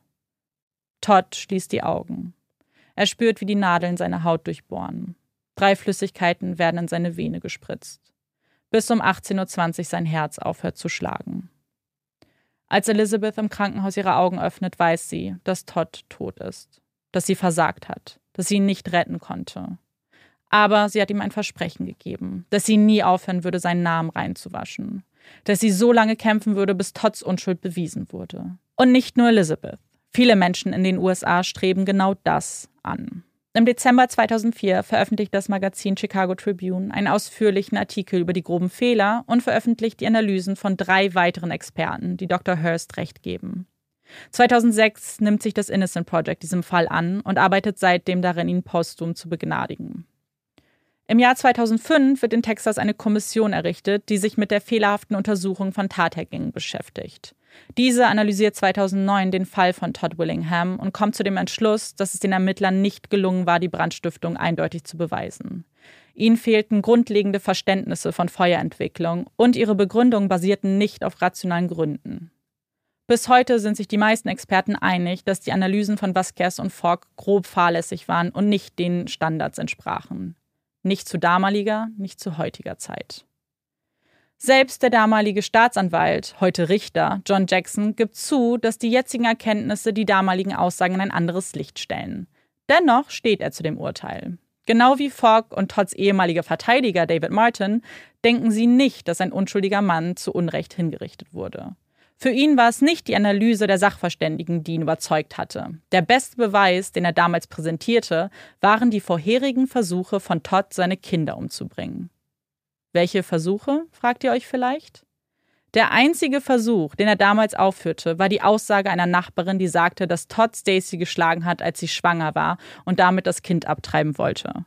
Todd und Stacy haben diesen Vorfall abgestritten. Es gab keine Beweise, dass dies tatsächlich so passierte. Und wie kann er sagen, dass diese Analysen nicht maßgeblich an der Verurteilung beteiligt waren? Ohne diese Analysen, ohne die falschen Behauptungen hätte man doch gar kein Verbrechen gehabt. Ohne den Verdacht einer Brandstiftung wäre Todd wahrscheinlich nie vor Gericht gelandet. Warum fällt es Ihnen also so schwer einzugestehen, dass es hier womöglich einen unschuldigen Mann getroffen hat? Dass Todd einer von 186 Menschen sein könnte, der in der Geschichte der USA unschuldig hingerichtet wurde. Vielleicht weil, egal ob man für oder gegen die Todesstrafe ist, sich hier die meisten einig sind. Eine unschuldige Person hinzurichten, ist unverzeihlich. Und die Möglichkeit, dass dies geschieht, überall, wo sie noch angewandt wird, zeigt, dass es jeden treffen könnte. Ohne Ausnahme. Dass man ein Spielball für einen Gouverneur wird, der zur Wiederwahl steht und in seiner Zeit mehr Hinrichtung durchwinkt als jeder andere zuvor. Dass er sich mit dem Umstand, besonders hart durchzugreifen, neue Wähler und Wählerinnen verspricht. Bis heute gilt Todd Willinghams Fall als Justizskandal. Immer wieder erscheinen neue Berichte, zuletzt 2019 ein Film in den Kinos. Und obwohl sich doch die meisten so einig zu sein scheinen, gilt er immer noch als schuldig an dem Mord an Amber, Cameron und Carmen. So, wir haben jetzt gerade eine kleine Pause gemacht, weil wir, wie wahrscheinlich viele von euch auch, total traurig gerade waren. Beziehungsweise, also ich habe ganz doll versucht, Amanda am Schluss nicht mehr anzugucken, weil ich wusste, dass ich dann wahrscheinlich weinen muss und habe einfach versucht wegzugucken und gleichzeitig so eine ganz, ganz krasse Wut und Fassungslosigkeit, aber wieder dieses, das, das was wir so oft haben. Mhm. Man ist fassungslos und schockiert, aber man ist überhaupt nicht überrascht. Ja. Überrascht mich nicht mal mehr, dass, obwohl alles dafür sprechen würde, ähm, dass der Appeal abgelehnt wurde und ich finde, es zeigt einfach, also es zeigt total viele Sachen, aber was ich einfach immer wieder erschreckend finde, dass ein Land, was ja eigentlich Wert darauf legt, dass zum Beispiel Mordopfer, dass Menschen, wenn Menschen ermordet werden, dass sie da, dass sie ermitteln in den meisten Fällen, nicht in allen Fällen, da haben wir gerade erst mhm. drüber geredet, dass sie in dem Fall die Täter verfolgen. Aber wenn sie hier die Möglichkeit haben, einen unschuldigen Menschen zu retten, ein Leben zu retten und quasi eine, ein Tötungsdelikt, sage ich jetzt mal, also die Tötung eines unschuldigen Menschen verhindern, dann wird nicht mehr der Appeal gelesen vielleicht. Ja. Dann werden Appeals ohne Begründung abgelehnt. Dann guckt sich das niemand nochmal an. Und das finde ich einfach so krass. Es kann doch nicht sein, dass wir immer nur reaktiv, also wir, und damit meine ich jetzt die USA, oft reaktiv dann handeln, wenn etwas passiert ist, aber nicht proaktiv, wenn es an ihnen selbst liegen würde, einen eigenen Fehler auszubessern. Und das, dieser Widerspruch macht mich so wütend, weil man kann doch nicht immer nur dann handeln, wenn es von einer externen Person etwas gemacht wurde, sondern man muss doch auch die eigenen Fehler ausbaden, weil es sonst doch auf das Gleiche drauf hinausläuft. Weil ich finde, gerade wenn man jetzt einen Staatsanwalt hat und äh, Ermittler und so, die falsche Sachen sagen und es waren ja nicht nur Sachen, die jetzt durch das Gutachten da rausgekommen mhm. sind, sondern ich habe Amanda, wir haben zwischendurch mehrmals gesprochen, wo ich so gesagt habe, hä, aber der Gashahn ist doch wahrscheinlich mhm. das ein ein Feuerwehrmann den, oder eine Feuerwehrfrau den einfach ausgedreht hat oder ähm, oder er hatte doch gesagt zum Beispiel, dass er die Tür nicht durchgetreten hat. Und so. ja. es waren noch so viele Sachen, die am Anfang schon so widersprüchlich waren, die keinen Sinn ergeben haben. Und ich bin ja wirklich der Meinung, dass wenn man als, als Staatsanwalt, der auch bewusst dann auf die Todesstrafe plädiert und da darauf hinarbeitet, obwohl es solche Widersprüche gibt und obwohl er solche Unwahrheiten auch gesagt hat, dass man dann ja mehr als fahrlässig in Kauf nimmt, dass eine unschuldige Person stirbt, sondern man arbeitet darauf hin und man nimmt es zumindest in Kauf, weil ich kann mir nicht vorstellen, dass er das alles nicht gemerkt hat. Weil mhm. wenn du dir die Fakten anguckst und dann eine Unwahrheit sagst, heißt es ja, dass du in dem Moment weißt, dass die Fakten das nicht unterstützen würden, dass du bewusst eine Unwahrheit sagst. Oder du hast halt super unsauber gearbeitet, weil es waren ja zwei Prozesstage, wo es um das Leben eines Menschen geht. Ja, über, ja. Und ich glaube, ich bin besonders wütend, weil wir gerade erst wieder so einen Fall gesehen haben, Unsere Kolleginnen Lynn und Leo von Mod of X haben eine Umfrage bei Instagram gemacht, wie ähm, Follower und Followerinnen zu der Todesstrafe stehen. Ich glaube, fast 20 Prozent haben gesagt, dass ja. sie dafür sind. Und das ist das, was man damit in Kauf nimmt. Ja. Man nimmt es in Kauf. Man nimmt Menschen nicht nur die Chance auf eine zweite Chance, sondern man tötet damit einfach unschuldige Menschen. Immer Ja. wieder. Es passiert immer wieder. Und du hast von 186 Mhm. Menschen geredet, aber wir wissen es gar nicht. Wir wissen gar nicht, Nee. wie Fälle gemauschelt wurde, in wie vielen Fällen äh, äh, Akten geändert wurden, Aussagen geändert wurden, in wie vielen Fällen einfach Menschen ermordet wurden, die nie eine Chance hatten, da rauszukommen. Sitzt. Und ähm, tatsächlich muss die Dunkelziffer extrem hoch sein, weil dieser Fall war 2009 gab es einen sehr, sehr großen Artikel, der im New Yorker rauskam. Da hat das Ganze nochmal sehr, sehr viel Aufmerksamkeit bekommen von einem Autoren, den du eigentlich kennen müsstest, und zwar David Gran. Ähm, der hat ja schon ein Buch geschrieben zu einem Fall, den wir gemacht haben. Und äh, hat halt super viel Aufmerksamkeit bekommen. Und zu diesem Zeitpunkt, 2009, gab es nicht einen bestätigten Fall in Texas von einer Person, die zu Unrecht hingerichtet wurde oder unschuldig hingerichtet wurde. Zumindest keinen anerkannten. Heute sind es, glaube ich, 16 insgesamt, aber in dem Bundesstaat, der am allermeisten hinrichtet. Und es gibt sehr, sehr viele Fälle, auch aus Texas, bei denen man sich wirklich sicher ist, die aber nicht zu diesen 16 gehören. Todd ist ja zum Beispiel einer davon. Also sie sind sehr, sehr bedacht darauf, das nicht anzuerkennen und diese ganzen ähm, ja. Forderungen, auch zum Beispiel jetzt vom Innocence Project, gar nicht erst zu lesen. Ja. Und das finde ich halt so krass, weil du musst doch ein Interesse daran haben, dass du keine unschuldigen Menschen zu Tode verurteilst. Absolut. Und das ist ja genau das, das- ja, weil ich glaube, da können sich, sind sich ja auch alle einig, ob man jetzt für oder die gegen die Todesstrafe ist. Ich glaube, jeder ist sich einig, dass das so ein Punkt ist, äh, um den man nicht streiten braucht. Hm. Also, dass eine, eine unschuldige Person nicht hingerichtet werden darf. Naja, und ich, aber ich glaube, was man hier nicht vergessen darf, was ich manchmal so ein bisschen denke, weil du sagst ja, dass sich alle da einig sind. Und ich würde es auch grundsätzlich so unterschreiben. Mhm. Aber ich glaube, es gibt auch, gerade vielleicht in Texas, ich weiß Mhm. es nicht, Menschen, die bereit sind, für die eigene Karriere sowas in Kauf zu nehmen. Ja, Und die absolut. sagen, ja, offen nach außen würde ich sagen, dass das nicht passieren kann. Aber ich nehme es ja offensichtlich in Kauf. Und, und es passiert immer wieder. Das heißt, da sind Menschen, die das bewusst machen. Mhm. Da sind Menschen, die das bewusst nicht nur in Kauf nehmen, sondern darauf hinarbeiten. Aus karrieretechnischen Gründen oder aus dem Gefühl, dass sie jemanden nicht mögen oder Rassismus. Es gibt so viele Gründe, warum sowas passiert und es passiert immer wieder. Und dann müssen wir uns auch einfach mal klar machen, dass in so einem Moment, in dem ein Staatsanwalt und in dem Ermittler bewusst in Kauf nehmen, dass eine Person hingerichtet wird, dass das auch nichts anderes ist als eine Person, die eine andere Person durch andere Mittel dann umbringt. Ja. Und dass diese Personen genauso ins Gefängnis gehören. Ja. Und ich finde auch, dass man, gerade wenn man dann sagt, naja, Menschen machen Fehler, aber das hier sind keine Fehler. Das sind bewusste Vertuschungen, das sind bewusste Verdrehungen von Tatsachen. Wenn du nämlich auch so viele Fehler aus Versehen machen würdest und so fahrlässig wärst, dann darfst du nicht in solchen Prozessen als Ja. Staatsanwalt tätig werden. Dann darfst du in solchen Prozessen nicht oder in solchen Fällen nicht als Ermittler tätig werden, wenn du so inkompetent bist. Aber du kannst dich hier nicht auf eine Inkompetenz berufen, wenn du genau das Gegenteil nach außen transportierst und bewusst wichtige Details änderst, weil das zeigt dir, dass dir eigentlich bestimmte Sachen bewusst sind. Du weißt, wie du eine Ju- Jury zu spielen haben hast, Ja. zum Beispiel. Und ich finde, für mich persönlich ist da kein Unterschied. Ob du bewusst einen unschuldigen Menschen darauf hinarbeitest, dass die Person zu Tode verurteilt und schließlich hingerichtet wird, oder ob du irgendwen anders tötest. Ich finde das sogar irgendwie Ja. besonders verwerflich. Weil da du in einer offiziellen Kapazität da bist, weil die Menschen dir vertrauen sollten und weil du Menschen hast, die dir absolut ausgeliefert sind. Ja. Was ist eigentlich auch sehr verbildlicht, was du gerade gesagt hast, ist, wenn jemand hingerichtet wird, steht da als Todesursache Mord. Also es ist ein Homicide. Ja. Und das zeigt es eigentlich genau das, was du sagst. In, es ist ein Mord, der begangen wurde, der hier sogar aktiv von jemandem begangen wurde, an jemandem begangen wurde, der unschuldig war. Ja. Also meiner Meinung nach. Ich finde, es, äh, für mich persönlich gibt es jetzt nicht so viel Diskussionsraum, ob er schuldig oder unschuldig ist. Ja. Und wenn wir uns in der Mitte treffen wollen, er hätte zumindest nicht verurteilt werden dürfen. So. Ja.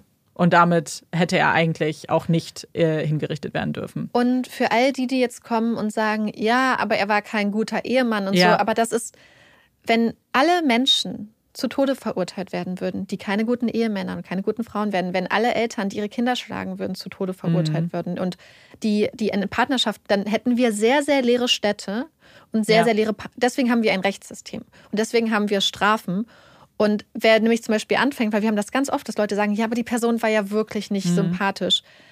Das ist so problematisch, wenn Ja. man dann sagt, naja, es war ja insofern gerechtfertigt, dass er zum Beispiel ähm, kein guter Vater war, dass er seine Frau geschlagen hat. Wenn wir anfangen, so zu argumentieren, dann sollten wir alle ganz, ganz, ganz, ganz vorsichtig sein, wie mhm. wir uns verhalten, weil dann hat man einen ganz, ganz schmalen Grad, auf den man zu gehen hat. Und diese Aussagen werden in diesem Fall auch getroffen von den Nachbarn, von Diane. Tatsächlich in Interviews auch jetzt noch werden immer wieder Aussagen getroffen, wie er hat es nicht anders verdient, er war ein schlechter Mann, er war ein schlechter Mensch, so jemand wie er verdient das Leben nicht. Und zum Beispiel eine ganz schlimme Aussage von, ich, ich weiß nicht, eine aus der Ortschaft, wie in welcher Beziehung die zueinander standen, keine Ahnung, Nachbarin, glaube ich. Äh, sagt sogar, sie hätte es am liebsten gehabt, dass er dreimal hingerichtet worden würde, weil es ja drei Opfer gab. Und alles basierend, und das sind alles Menschen, die damit konfrontiert werden, hey, aber hier mhm. sind doch forensische Beweise beziehungsweise wissenschaftliche Analysen und Experimente, die eine alternative Möglichkeit geben, die sogar sehr, sehr viel wahrscheinlicher ist als das, was die Anklage präsentiert hat, die das völlig verkennen und sagen, weil er ein schlechter Mann war, verdient er es auch hingerichtet worden zu sein.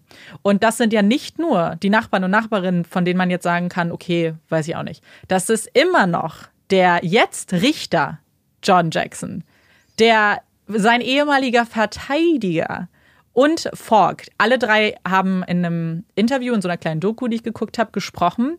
Und gerade eins, was Falk gesagt hat, hat mich, ach so, was Kess ist übrigens gestorben, 1994 schon. Genau, das habe ich auch noch notiert. Also er ist 94 schon gestorben. Also er hat dieses ganze, er hat seine Hinrichtung nicht mitbekommen und das also zwei Jahre nach der im Urteil gestorben. Ähm, aber Fork hat sich geäußert. Und Fork sagt, und das macht mich auch ganz, ganz fuchsig, weil das so, ein, so unlogisch ist, er sagt, äh, ja, sie erkennen alle an, dass das irgendwie fehlerhaft war, aber Fork sagt so, es ist, es ist kein unschuldiger Mensch hingerichtet worden, weil es hat eine Jury von zwölf Menschen entschieden. Und das okay. macht mich, weil das hört man in unterschiedlichen Fällen immer wieder, dass die Begründung kommt, eine Jury hat ihn für, für, schuldig befunden, deswegen ist er schuldig. Was ja totaler Quatsch ist, weil die Jury einen Nein. Prozess bekommen hat, der zwei, wie du gesagt hast, zwei Tage ging, bei dem sich die Verteidigung, sorry, und dazu rede, sage ich gleich nochmal was, äh, absolut fahrlässig verhalten hat. Das ist ein Zirkelschluss. Ja. Ja. Und vor das allem. Das ist komplett widersprüchlich. Also, das ist. Ja. Und vielleicht müssen wir kurz dann ähm, über, den, über den Prozess äh, sprechen weil äh, ja, es gibt grobe Fehler, wie du ja schon gesagt hast. Einige Aussagen, gerade von Vasquez, waren Lügen, ähm, die auch als solche eigentlich erkennbar sind, weil er, also das mit dem Fuß stimmt nicht. Ich, ich habe die Protokolle gelesen von allen Zeugenaussagen von äh, Todd. Er hat einmal das Wort Fuß erwähnt, als er gesagt hat, er hat darüber nachgedacht, die Tür mhm. einzutreten. Ja. Er hat acht oder neun Mal gesagt, er hat an den Türgriff dran gehalten und äh, ist dann einfach durch die Tür rausgegangen, weil die Tür nicht heiß war. Was so viel Sinn ergibt, weil die Brandspuren das ja auch beweisen. Es gab kein Feuer an der Tür. Ja. Da war Rauch. Und zum Beispiel gibt es noch ein paar andere Sachen, bei denen Vasquez bewusst gelogen hat. Und zwar sagt er ja, er spricht ja von sich eben als der, äh, den, den Feuerflüsterer oder den Flammenflüsterer. Er hat so viel Expertise und diese ganzen oh. Fälle und er sagt eben, dass er ja unvoreingenommen da reingegangen ist. Und er war der, gerade am Anfang der neutrale Beobachter. Und das ist alles nicht ganz so klar, wie es ist. Erstmal, was ganz spannend ist, am 31.12. war ja erstmal dieses große Verhör mit Todd. Aber es gibt auch Fotos vom Tatort, vom 31.12. Es wurde kein Besuch notiert oder ähm, protokolliert. Wir wissen faktisch, also wissen, äh, Vasquez hat, glaube ich, nie zugegeben, dass er da war. Ich glaube, Falk schon. Aber es gab keinen offiziellen Grund, warum. Wir wissen, dass der inoffizielle Grund ist, weil sie weitere Proben nehmen mussten, weil sie die ganze Zeit aktiv nach Spuren gesucht haben von Brandbeschleuniger ähm, und da auch diese Fotos gemacht haben. Und er hat, es gab genau das große Verhör, wo ja Falk und Vasquez geladen wurden als Experten, die aber nur zuhören sollten. Und was Kess sagt im Prozess, er hat nur zugehört, er wollte sich das halt alles so ähm, einfach zuhören und das dann mit den, mit den Spuren, die er gefunden hat, abgleichen. Ja, so inaktiv war er nicht. Er hat in diesem anderthalbstündigen Verhör 50 Fragen gestellt und bewusst die Jury belogen und ja. gesagt, er hat keine einzige Frage gestellt. Ich finde es tatsächlich schade, dass er aus dem Leben, Leben scheiden mhm. konnte, ohne ja. das mitzukriegen, was er da gemacht hat. Wobei, was ich mich frage, ist, er muss es ja gewusst haben, sonst hätte er nicht gelogen, sonst hätte er nicht immer mhm. diese Sachen so verdreht. Deswegen frage ich mich, ob er nicht vielleicht doch dann gegen Ende seines Lebens das auch oder ja. er muss es ja gewusst haben. Die Frage ist halt nur, manche Leute wissen es mhm. und es lässt sie kalt, manche Leute wissen es und es zerfrisst sie. Und die Frage ist immer, zu welcher Kategorie ein Mensch gehört, weil die anderen scheinen ja scheinbar zu der Kategorie, ich weiß es, aber es interessiert mich nicht zu gehören. Ja. Und wir haben ja gegen Ende letzten Jahres über Junk Science schon mal gesprochen. Und äh, Feuer und diese Analyse ist die größte, die es gibt. Da ist am meisten Potenzial für Leute, das als wahnsinnig wissenschaftlich darzustellen, ihre persönliche Funde, die aber auf völlig alten und eben auf diese, diese ganz viele sagen, es ist eine Art Kunst. Und es ist keine Kunst. Ja. Es ist einfach wahnsinnig. Es ist das, was Dr. Hurst eigentlich gesagt hat. So, es ist relativ einfach in dem. Du musst alles beweisen können, weil sonst kannst du du kannst nicht auf Bauchgefühl irgendwie mit Bauchgefühl argumentieren. Was Kess ist so ein Paradebeispiel für jemanden, der aber sagt, es ist diese Kunst und diese klassischen Floskeln. Ich glaube, dass diese alle. Floskeln einfach benutzt werden, um die Wissenslücken oder ja. die Beweislücken zu polstern. Ja. Statt einfach mal zu sagen, es könnte so sein oder es könnte so mhm. sein, ich weiß es nicht oder das und das ist passiert. Was es genau bedeutet, lässt sich nicht sagen. Das wäre ja auch möglich, ja, theoretisch. Natürlich. Stattdessen macht man diesen Sprung und sagt, das Feuer redet, mhm. ich übersetze es nur. Aber jede Übersetzung ist auch gleichzeitig eine Interpretation. Natürlich. Und kommen wir vielleicht kurz zur Verteidigung, weil er natürlich, also erstmal, er hat zu damaliger Zeit nicht an seine Unschuld geglaubt, ähm, also das Team, und begründet es auch wieder sehr stark mit diesen Sympathien, beziehungsweise nicht vorhandenen Sympathien. Aber, und das ist, glaube ich, etwas, was mir nicht unbedingt sofort beim ersten Hören bewusst war, aber je mehr man darüber nachdenkt, sieht man, wie problematisch das war. Denn man könnte ja denken, na gut, er hat jetzt keinen besonders guten Job gemacht, weil wir kennen das ja von Verteidigern, ja. die suchen nicht einen Experten, sondern die fragen, bis sie einen Experten haben, der das Gegenteil beweist ist. Auf jeden Fall hat er ja die Theorie gestreut, dass Amber das war. Und dass da, und ja, sie haben jetzt vielleicht halbherzig versucht, was zu machen, aber tatsächlich haben sie damit was ganz, ganz Schlimmes gemacht, weil damit haben sie die Version der Anklage bestätigt. Sie haben damit zugegeben, dass Brandbeschleuniger benutzt wurde. Ja. Und haben dann aber ein ganz wirres Szenario darum geschaffen, dass ein Kind nicht nur zufällig mit so einer Packung Brandbeschleuniger, also mit diesem Feuerzeuggas, rumgelaufen ist, sondern auch noch ein Feuer gezündet hat. Also sie haben eine alternative Theorie geschaffen, die absurder ist als die Theorie der Anklage, aber auf denselben Beweisen äh, basiert. Und damit haben sie, sie, sie selbst haben nie und nimmer daran Statt geglaubt. die Beweise halt anzugreifen. Genau. Was halt eigentlich theoretisch gar nicht so schwer hätte sein sollen, wenn man nee. einfach nur aufmerksam zugehört hätte. Eben. Naja, ich glaube, das Problem ist eher, dass wenn es halt viele Sachen, die auf die Unschuld gibt, also hindeuten gibt und du sie als Verteidiger nicht erkennst. Ja.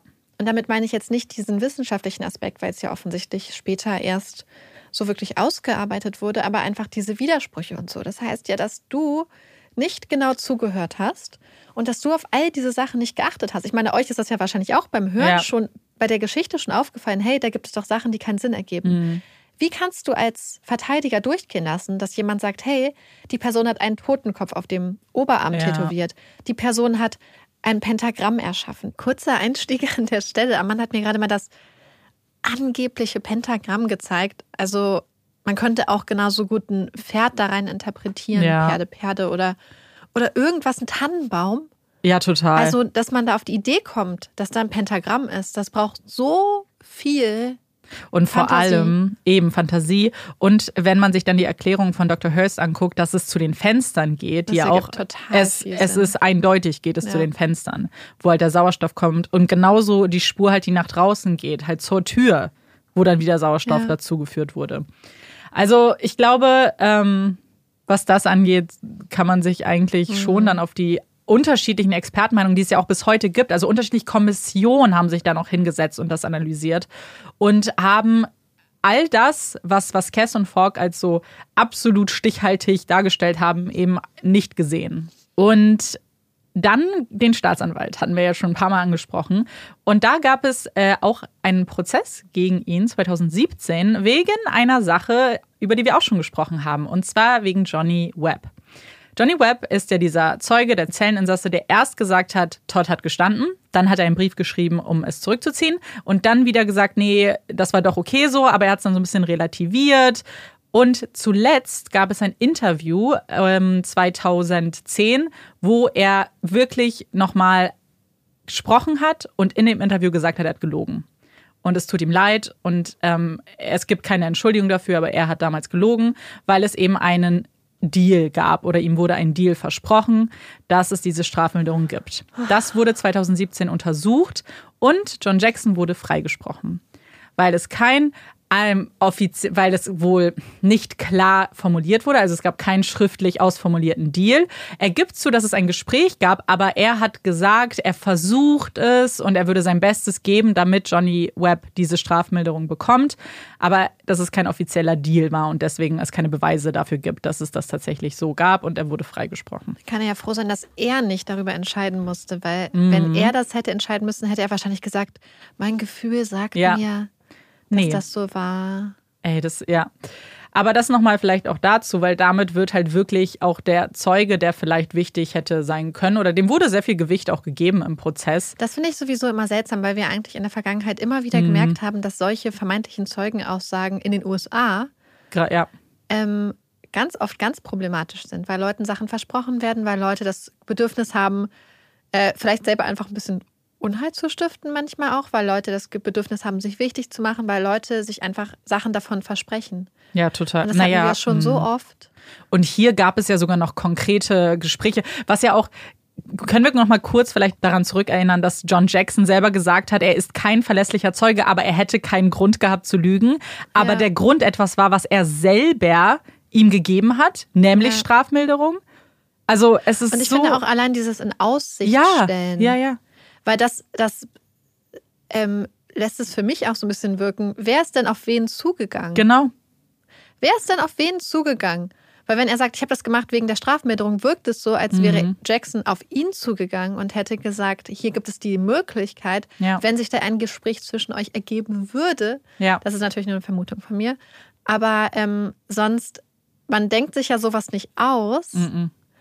sondern du, du sagst es dann ja auch nicht so, weil du sagst es dann ja eigentlich nur gegen dieses Versprechen. Das heißt, ist er dann dahingegangen und hat gesagt, mir wurde etwas gesagt und ihr müsst mir was versprechen, damit ich es euch mitteile? Und das ist ja auch so ein bisschen das, was Elizabeth gesagt hat, dass sie es auch einfach unwahrscheinlich findet, dass Todd sich auf einmal irgendwem wildfremden, also öffnen würde und gestehen würde, nachdem er so beharrlich immer wieder sagt, er hat nicht einen Deal akzeptiert, er hat riskiert, beziehungsweise wir wissen ja, dass es tatsächlich so kommt, sein Leben riskiert, weil er nicht diese Schuld anerkennen wollte, beziehungsweise sich schuldig bekennen wollte. Und dass er es dann aber doch tut, einer wildfremden Person gegenüber, halte ich auch für relativ unwahrscheinlich. Naja, es war ja auch die Geschichte, die erzählt wurde, war ja auch ganz, ganz seltsam. Weil was ich mich sowieso gefragt habe, mhm. bei diesem vermeintlichen Motiv. Ja. Hat für mich insofern keinen Sinn gegeben, dass er, wenn er sich, er hätte theoretisch die Möglichkeit gehabt, wenn er nicht gewollt hätte, die Familie einfach zu verlassen. Mhm. Er ist ein Mann. Und Männer können meistens, und ich ja. verallgemeinere das und pauschalisiere das, es gibt natürlich auch Ausnahmen, es gibt natürlich Situationen, in denen das anders ist. Männer können oft einfach gehen. Ja. Und dann wäre Stacy alleine gewesen mit den Kindern. Er hätte eigentlich nicht viel verloren, weil wir hatten ja auch schon so am Anfang dieses Gefühl Wobei Stacy ja das Geld verdient hat, darf man ja nicht vergessen. Mhm. Er war ja arbeitslos. Ähm, ja. Also, aber selbst das, sie hatten kein Geld. Es war ja so, sie ja, haben ja aber ich meine, er hätte überlebt. ja theoretisch arbeiten können. Er ja. ist ja zu Hause ja, geblieben, hat sich um die Kinder gekümmert. Das heißt, er hätte wirtschaftlich hätte er einfach an einen neuen Ort gehen mhm. können, hätte dort angefangen können, als irgendwas zu arbeiten und stattdessen sein eigenes Haus niederbrennt mit seinen Kindern. Für was? Ja. Für mehr Freizeit? Für, für mehr Spaß? Für mehr Geld? Ähm, das ergibt so wenig Sinn, weil wenn er jetzt zum Beispiel im Falle einer Scheidung das ganz viel Geld hätte verlieren können. Oder Unterhaltszahlung für die Kinder. Irgendetwas mhm. in die mhm. Richtung, wo man sagen könnte, man könnte dann finanziellen ein finanzielles Motiv reininterpretieren, aber das gab es ja nicht, weil er hatte mhm. kein Geld. Ich glaube, das Motiv ist hier das größte Problem, was auch die Anklage hatte. Denn sie, eben wie du sagst, Geld hat keine Rolle gespielt. Die Kinder hatten Lebensversicherungen auf sich abgeschlossen, aber mit dem äh, Begünstigten, also der Großvater hat die abgeschlossen und der Großvater war auch der Begünstigte. Also die, die Eltern haben gar nichts in ihrem Todesfall davon gehabt. Genauso wie du sagst, hat auch niemand ausgesagt, dass sich zum Beispiel irgendwas geändert hat. Stacey hat gesagt, so die Wochen vorher war eigentlich ganz normal, so wie immer. Es war sogar eher sehr positiv. Sie haben sich halt sehr auf dieses Weihnachtsfest eigentlich gefreut. Mhm. Die Anklage hat schon auch mit einem Motiv gekämpft, was man, glaube ich, auch sieht, weil sie sich gar nicht auf ein bestimmtes Motiv haben festlegen können. So zum einen haben sie mhm. gesagt, er ist einfach Soziopath, also er ist einfach ein, ein unfassbar böser Mensch und hat die Tat nur deswegen begangen. Dann gab es diese Vorwürfe von Satanismus und irgendeinem Ritual. Oh ähm, eben, also völlig, das ist ja auch richtig Diese in den Haaren herbei. Panic, ja, genau. Die so damals da geherrscht hat. Extrem. Was ich aber auch so seltsam fand, ist, dass wenn wir davon ausgegangen wären, dass er versucht hätte oder versucht hätte wollen, seine Kinder zu töten, dann hätte es ja für ihn so viel Mhm. Sinn ergeben, den Gashahn aufzudrehen. Weil dann zu sagen, nee, der Gashahn war zu, aber es soll so aussehen, dann hätte er doch den Gashahn einfach nur offen lassen müssen und darauf hoffen können, Ja. dass eine Explosion das komplette Haus und alle Beweise zerstört. Oder er hätte einfach, er hat immer wieder gesagt, dass er nicht glaubt, dass Amber zum Beispiel irgendwie mit diesem Ja. Gasofen Er hätte einfach sagen können, ja, hat. das macht sie die ganze Zeit. Genau, er hätte, und es gab ja Vorfälle. Dass, also es war ja. nicht so, dass man ausschließen konnte, dass es vielleicht war. Sie war eben ein sehr neugieriges Kind. Sie war zwei Jahre alt und konnte sich Mhm. Ja. frei bewegen. Sie war ja auch wach. Das heißt, es wäre gar nicht so abwegig gewesen. Mhm. Und wie du sagst, dann hätte er doch einfach ihn anlassen können. Dann Ja. hätte irgendwas äh, was dann einfach auch, und er hätte es ja dann nicht abstreiten können. Also er wurde gefragt, was glaubst du, was war? Und er sagt von sich aus, er glaubt Mhm. Ja. nicht, dass das passiert ist. Was ich die ganze Zeit so interessant fand, ist Stacys Rolle, weil du hast ja Mhm. gesagt, dass sie ja auch im ersten Jahr dafür gekämpft hat, Ja, dass er unschuldig ist und so. Und ich, dann hatte sie diesen Sinneswandel. Und du hast ja gesagt, sie Ja. wurde von seiner stärksten Supporterin, Unterstützerin zu seiner Gegnerin. Und also zum einen hast du ja erwähnt, dass sie dann zur ähnlichen Zeit dann auch die Scheidung eingereicht Ja. hat. Und ich frage mich, also zum, also ich habe jetzt mittlerweile zwei, nicht Theorien, aber zwei Mhm. Ideen dazu entwickelt.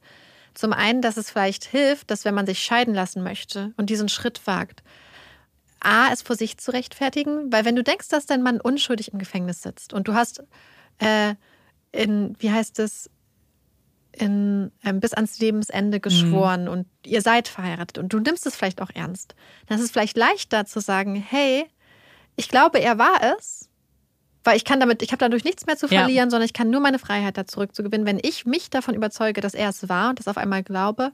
Ja. Und ich frage mich, ob vielleicht auch mit reingespielt hat. Man hat ja Amber bei ihm im Bett Im gefunden. Bett gefunden, ja. Und vielleicht hat sie gedacht, wenn du dich einmal umgedreht hättest und gemerkt Mhm, hättest, dass, dass Amber da ist. neben dir lag, Ja, dann hättest du sie mitnehmen können und retten können. ja, absolut. Und ich frage mich, ob es für sie dann so war, selbst wenn du das Feuer nicht gelegt hast, hast du nicht deine Tochter, die du hättest mitnehmen können, mitgenommen. Du Ja. hättest einfach nur merken müssen, dass sie daneben ist. Du hättest vielleicht einfach nur aufwachen müssen, als sie deinen Namen gerufen hat. Oder wir wissen ja Mhm. nicht genau, was passiert ist. Vielleicht lag sie ja auch einfach so neben ihm und ist auch genau von einer Rauchvergiftung oder so übermannt worden, bevor sie überhaupt irgendwas machen konnte. Das ist tatsächlich die gängigste Theorie. Mhm. Also man glaubt auch, was es halt nicht besser macht, aber man glaubt, dass die Kinder sehr schnell alle drei äh, ohnmächtig beziehungsweise äh, nicht mehr, also sie, sie waren nicht mehr bei Bewusstsein. Und deswegen Mhm. ist das die gängige Theorie, dass sie diese zwei Daddy-Rufe noch raus sich rausbekommen hat, dann aber einfach zu viel Rauch eingeatmet hat und wahrscheinlich bewusstlos Mhm. geworden ist und gar nicht mehr sich äußern konnte. Und dadurch, dass es eben so dunkel war, konnte er sie nicht sehen. und er hat das wahrscheinlich auch nicht gewusst. Er hat ja, Ja. gedacht, die kommen vielleicht aus dem Kinderzimmer oder so, weil er wusste ja, Ja. nicht, dass sie da im Bett neben ihm liegt. Total. Und er hätte sie da ja auch nicht gesucht, genau wie du sagst. So, er, er, für ihn Ja. war ja der letzte Ich Ort. will zu ihr. Ich will Genau. zu Amber. Und äh, was Dr. Hurst auch gesagt hat, weil er ja am Ende gesteht er ja, dass er sich nicht getraut hat, in die ähm, Kinderzimmer zu gehen, dass das die einzige Lüge war, die er erzählt hat. Und Dr. Hurst sagt, dass das sehr, sehr gängig ist bei äh, Überlebenden von Feuern, bei denen anderen Ja. Menschen um Lebens gekommen sind, weil sie eben nicht diese, weil sie sich nicht als Feigling äußern wollen, aber weil auch andere Menschen gar nicht das verstehen, wie dunkel es ist, dass du nichts siehst, wie heiß es ist. Ich meine, stellt euch mal vor, es waren wirklich um die 400, 500 Grad, bevor der Flashover kam bei 600. Ja. Das kann man sich ja gar nicht ausmalen. Ich glaube auch, dass man da, also den Vergleich, also ich habe damit offensichtlich auch keine Mhm. Erfahrung gemacht, aber ich stelle es mir so ein bisschen vor, wie wenn man unter Wasser taucht. ja. Du kannst die Luft anhalten, aber irgendwann, also so, es Mhm. gibt bestimmte natürliche Instinkte, Überlebensinstinkte, die ja mit das Stärkste sind, Ja. wahrscheinlich, die wir haben, die kannst du auch irgendwann nicht mehr unterdrücken. Und ich Mhm. glaube, dass selbst wenn er es gewollt hätte, dass dann dieser Überlebensinstinkt auch einfach so stark ist, Ja. dass das wahrscheinlich deinen ganzen Körper und dein ganzes Denken auch irgendwie kontrolliert. Total. Und das ist ja auch letzten Endes, es wird ja auch immer gesagt, also es gibt auch so viele Fälle, wo Menschen anderen Menschen helfen wollen, wo Eltern Ja. ihre Kinder irgendwo rausholen wollen, wo am Schluss beide tot sind. Ja. Und Naja, es, und es gibt ja auch dieses Sinnbild, so blöd es klingt, aber im Flugzeug trägst du deine Maske zuerst. Ja. Und das musst du, weil wenn du lebst, kannst du helfen. Nur solange du lebst, Ja. kannst du eine Feuerwehr rufen. Nur solange kannst du, klar, hier hatten wir auch Nachbarn, die das dann gesehen haben, aber das weißt Ja. du ja nicht unbedingt. Und nur solange du lebst, kannst du wirklich versuchen, sie zu retten. ja, Alle. der Feuerwehr sagen, wo deine Genau. Kinder sind.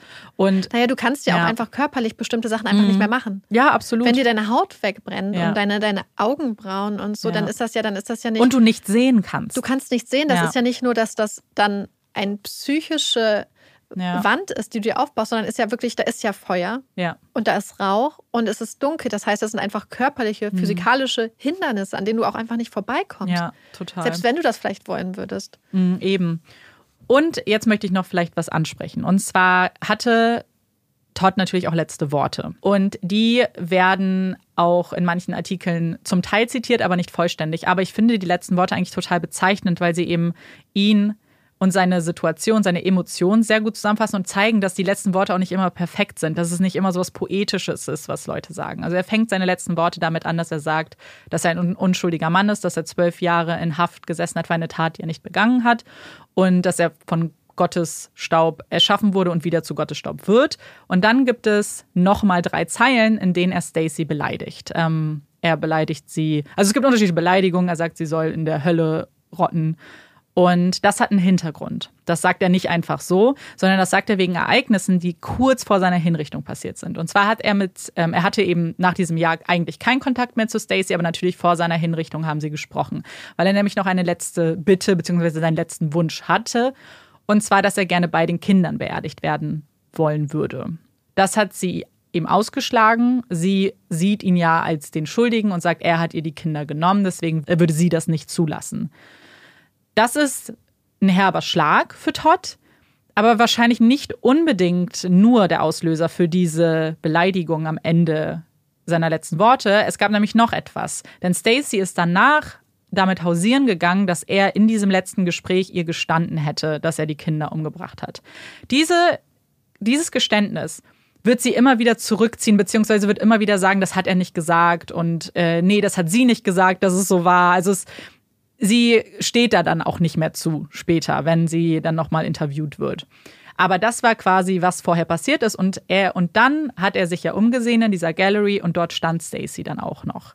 Also sie hat ihm quasi, sie war bei seiner Hinrichtung da und hat wahrscheinlich diese ganzen Emotionen dann nochmal hochgeholt. Und ähm, Ja, und also die Sache ist die, wenn Stacey ja, natürlich, wenn du davon ausgehst, dass dein Mann deine Kinder ermordet hast, dass das Letzte, was du zulassen wirst, wahrscheinlich, dass er neben ihnen beerdigt wird. ja. Aber wir wissen ja, was davor alles passiert ist. Und das kann ja alles nicht an Stacey vorbeigegangen sein. Und ähm, unter dem Aspekt und insbesondere unter der Tatsache, dass sie ein Jahr lang auch dafür gekämpft hat, dass seine Unschuld anerkannt ist, finde ich das dann schon krass. Also, also ich verstehe halt, dass er dann so reagiert hat, weil Ich du auch. wahrscheinlich denkst, okay, ich gehe jetzt und die einzige Sache, die ich noch will, und er war ja unschuldig, Mhm. Wird mir, wird mir abgesprochen. Und nicht nur das, auf einmal streut sie Gerüchte, dass ich es war und ich habe keine Zeit Wo mehr. hat sie die gestreut, beziehungsweise wie hat er das dann rausgefunden? Nein, er, ihm wurde das gesagt von, von seinen Eltern auch, Mhm. krass, weil es hat ja. sofort die Runde gemacht. Also sie ist rausgegangen und es war sofort, sie ist rausgegangen mit dieser Info, er hat jetzt gestanden, wir wissen jetzt so die Wahrheit. Und er hat noch zu seinen Eltern in dem letzten Ja. Gespräch gesagt, das stimmt nicht. So, ich Ja. habe ich hab ihr nichts gesagt, ich habe nicht gestanden, offensichtlich. So, ähm, das heißt, es war sofort bei allen irgendwie Das ist nicht angekommen. zu entschuldigen, finde nee, ich. finde ich auch nicht. Gerade wenn es der letzte Tag ist, Ja. dass du dann noch rumgehst und Ja. eine Unwahrheit verbreitest. Ja, Warum? Ja, und das ist halt, ich weiß nicht, ob sie sich dem Ausmaß unbedingt bewusst war. Vielleicht wollte sie das so sagen, damit sie sich auch wieder bestätigt sieht in dem, was Aber sie ist ja eine glaubt. Lüge. Ja, Ich glaube, wenn, dann hätte er seinen Eltern gegenüber. glaube ich auch. Weil er ihn ja auch Oder wirklich Elizabeth. gestanden hat, dass er einmal gelogen hat. Ja. Das stelle ich mir auch so, so, so. Das war so der Moment, der mir so doll das Herz gebrochen Mhm. Ja, hat, dass ich auch. ganz. Äh, mir ganz anders wurde, ist der Moment, wo du beschreibst, dass Elizabeth nicht dabei war, Ja. weil sie diesen Unfall hatte. Und ich, ich war einfach so traurig, weil ich dachte, jetzt stirbt er, ohne zu wissen, dass sie. Ja. nicht aus freien Stücken nicht da war, sondern dass sie einen Unfall hatte. Ja, da- genau. Und sie liegt da, und vielleicht war sie gar nicht mal bei Bewusstsein, wir wissen es nicht, Mhm. und weiß, da stirbt gerade jemand, der mir unglaublich wichtig ist, und die Person denkt, dass ich aus freien Stücken nicht dabei Ja, bin. und vor allem, was richtig tragisch ist, sie hatte noch einen Brief auch für ihn vorbereitet an dem Tag und nicht mal den hat er bekommen. Ja. Also es war dann, als sie wach geworden ist, wobei sie jetzt im Nachhinein dann auch, weil es war ein richtig schwerer Unfall. Sie war äh, querschnittgelähmt danach und aber sie hat gesagt, dass ihr das irgendwie Kraft gegeben hat und Mhm. dass er der Grund war, warum sie so durchgezogen hat, weil die Ärzte haben ihr eigentlich keine Hoffnung gegeben, jemals wieder äh, irgendwie fähig zu sein, auch aufrecht zu sitzen. Und dass sie jetzt auch ähm, sehr, sehr gut leben kann im Rollstuhl. Und man sieht sie in Interviews sprechen und daraus so ein bisschen Lebensenergie gezogen hat, aus auf dieser Aus Aufgabe, dieses Mhm. Ja. Versprechen einzuhalten. So Aber trotzdem. Purpose. Genau.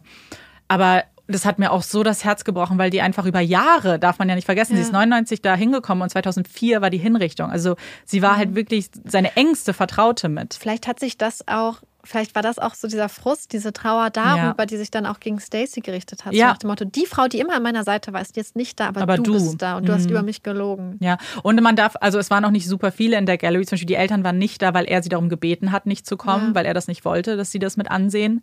Ähm, und dann siehst du, genau, dann fällt Das natürlich Letzte, das was Gesicht. du siehst, ja, ist dann die eine Frau, die Ja. noch.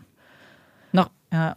Unwahrheiten auch verbreitet hat. Ja. Und deswegen, aber ich wollte unbedingt natürlich über diese letzten Worte sprechen, weil sie doch sehr bezeichnend irgendwie sind Mhm. für diesen letzten Augenblicke.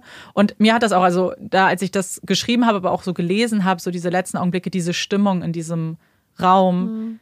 Es ist halt, es, es schnürt einem so die Kehle irgendwie zu, weil man wirklich sich so ganz beklemmt fühlt und dann, also wie schlimm es einfach sein Ja. muss. Und ja, Ja, ich finde die Vorstellung einfach schlimm, wie viele Menschen es da draußen gibt, die diese, diesen Gang auch gegangen Mhm. Ja. sind, obwohl sie wussten, dass sie unschuldig sind. Und wo ja. ich glaube, beziehungsweise das, was uns immer so fertig macht und was uns halt auch teilweise bei der Recherche, glaube ich, auch einfach mit am sch schlimmsten trifft, ist, wie die Angehörigen damit umgehen. Mhm. Ja.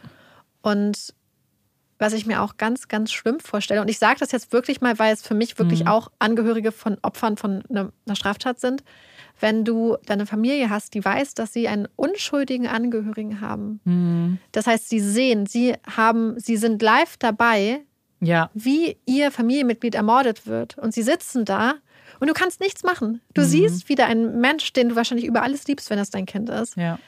Da ist, oder du siehst es auch nicht, aber du weißt, in diesem Moment Ja. wird mein Kind unschuldig ermordet für etwas, was ist unschuldig halt. Ja. Und du, du weißt es und du kannst, und du, du denkst, du lebst in einem Rechtsstaat, aber du kannst nichts machen, um das aufzuhalten. Mhm. Ja. Und ich kann mir gar nicht vorstellen, wie hilflos mit sich dann fühlt, wenn man Mhm. einfach sieht, so dass es das ist einfach ein Mensch, weil ich meine, uns nimmt das ja schon so mit, Ja, wenn wir das einfach wir- nur so hören oder wenn wir jetzt an Sandy denken, Mhm. wie man sich hilflos fühlt. Und wenn dein eigenes Kind, du kriegst live mit, wie dein Kind ermordet. Ja, das und wirklich zu wissen, es gibt kein Zurück mehr. Sobald du hörst, so dieser Termin ist da und du hast alles versucht vorher. Der Gouverneur sagt, ja, ich habe mir noch mal das alles angeguckt und sag, los geht's. Ja. Wie also diese Verzweiflung muss so gigantisch sein und das ist also Und, und das, das ist so, so, Sachen, die mich in der letzten Folge auch so wütend gemacht Mhm. hat, wenn dann so dargestellt wird, wir als Amerikaner, unser Rechtssystem, Oh, ja. das wir immer ver vertrauen können. Und wir wissen einfach, dass das leider so viele tolle Staatsanwälte und Ermittler es da Mhm. draußen auch gibt. Es gibt auch einfach, wir haben schon so viele Fälle gehabt, wo Ja. das Gegenteil der Fall ist. Und wo einfach der Staat Sachen macht, die nicht mal ansatzweise, nicht mal dieses Gegenteil von rechtsstaatlichen Sachen. Mhm. Also von Rechtsstaatsprinzipien, die da eingehalten werden und wo es einfach wirklich sehr, sehr kriminelles Vorgehen ist teilweise. Und das finde ich einfach so, ich finde es einfach so barbarisch. Ja, und vor allem, was dazu auch noch kommt, das hatte ich in dem Fall gar nicht mehr erwähnt, das fällt mir gerade wieder ein, ähm, dass es halt manchmal ja Leute gibt, und das wissen wir aus anderen Fällen, die ja gezielt die Todesstrafe fordern. Und zum Ja. Beispiel der Gutachter, nicht der Familientherapeut, sondern der andere, der auch ihm eine Soziopathie bestätigt hat, wird Dr. Death genannt, weil er immer nur in Todes, Nein. ja, in Todesstrafdelikten äh, Gutachten stellt. Ist mir gerade spontan eingefallen, das fand ich so einen krassen Umstand. Als ich das gelesen habe, war ich auch so, oh mein Gott, wie extrem. Ich finde ganz ehrlich, das wäre auch einfach mal eine fucking True Crime Folge wert, dass Ja. man sich mal einfach mal anguckt, dass Menschen, die wahrscheinlich unter anderen Umständen genau da sitzen würden, nämlich Ja. auf der Anklagebank, weil sie das Glück haben, aufgrund von irgendwelchen in Anführungsstrichen glücklichen Mhm. Fügungen, ihre Vorstellung von Recht und Unrecht und lebenswerten und lebensunwerten ähm, Menschenleben Ja. anders ausleben können in einem Rahmen, nämlich wo dieses Verhalten, was bei anderen sanktioniert wird, strafrechtlich zu Recht, Mhm. dass sie das aber in einem Rahmen ausleben dürfen, in denen ihnen vielleicht aufgrund von äh, Bildung, Kultur, wie auch immer, der Weg einfach so geöffnet wurde, dass sie ihre Tendenzen und ihre Impulse so durchsetzen können, dass es strafrechtlich okay ist. Ja. Weil es in einem durch den Staat gerechtfertigten Rahmen stattfindet. Ja. Und das denke ich so oft, dass wir manchmal so Leute da haben, wo ich denke, ey, wenn dein Leben ein bisschen anders verlaufen wäre und du nicht zufällig genau in diese Profession jetzt zum Beispiel reingeraten wärst, dann würdest du wahrscheinlich genau da auf der Anklagebank sitzen. Und das ist, also ich frage mich dann wirklich, wie man damit leben kann. Ja. Wie du in den Spiegel schauen Aber das kannst. ist es halt. Ich glaube, dass dann ist es doch überhaupt nicht absurd, dass wenn du ein Mensch bist, der sich mit Psychologie auseinandersetzt oder der Psychiater ist, der Psychologe ist und dein Ziel ist es, die Todesstrafe zu fordern. Das heißt, du musst theoretisch ja dieses Wissen haben, wie menschliche Psyche funktioniert. Das heißt, dir müssten ja auch eigentlich Umstände bekannt sein, dass ähm, wie Psychopathie und Soziopathie, also so antisoziale Persönlichkeitsstörungen und so, wie das alles funktioniert und so. Das heißt, eigentlich würde ich behaupten, dass das oft eher dazu führt, dass man Verhalten eher nochmal anders einschätzt. ja. Wenn du das alles weißt und trotzdem immer dafür aussagst, um dafür zu sorgen, dass Menschen zu Tode verurteilt werden, frage ich mich, ob du nicht selbst vielleicht in die Richtung geprägt bist, ohne jetzt was unterstellen zu wollen, weil sonst kannst du das doch nicht machen. Das zeigt doch, dass du ein Ziel hast und dass du wahrscheinlich Freude daran empfindest oder irgendwas, weil das, also ich will jetzt nicht keine Diagnose stellen oder so weiter, das kann ich offensichtlich nicht, aber das, da muss doch irgendwas elementar schieflaufen, wenn du, wenn du dir anmaßt, so sehr über fremdes Leben zu urteilen, zu richten Ja. und das auch nur mit dem Ziel machst, weil er sagt ja nicht aus scheinbar in Prozessen Nee. für dafür, wenn jemand unschuldig ist oder um zu sagen, hey, die Person konnte nicht anders handeln oder die Person hatte aufgrund von bestimmten Vorerkrankungen etc. hat so und so gehandelt. Das Ja. heißt, du hast dir ein Ziel.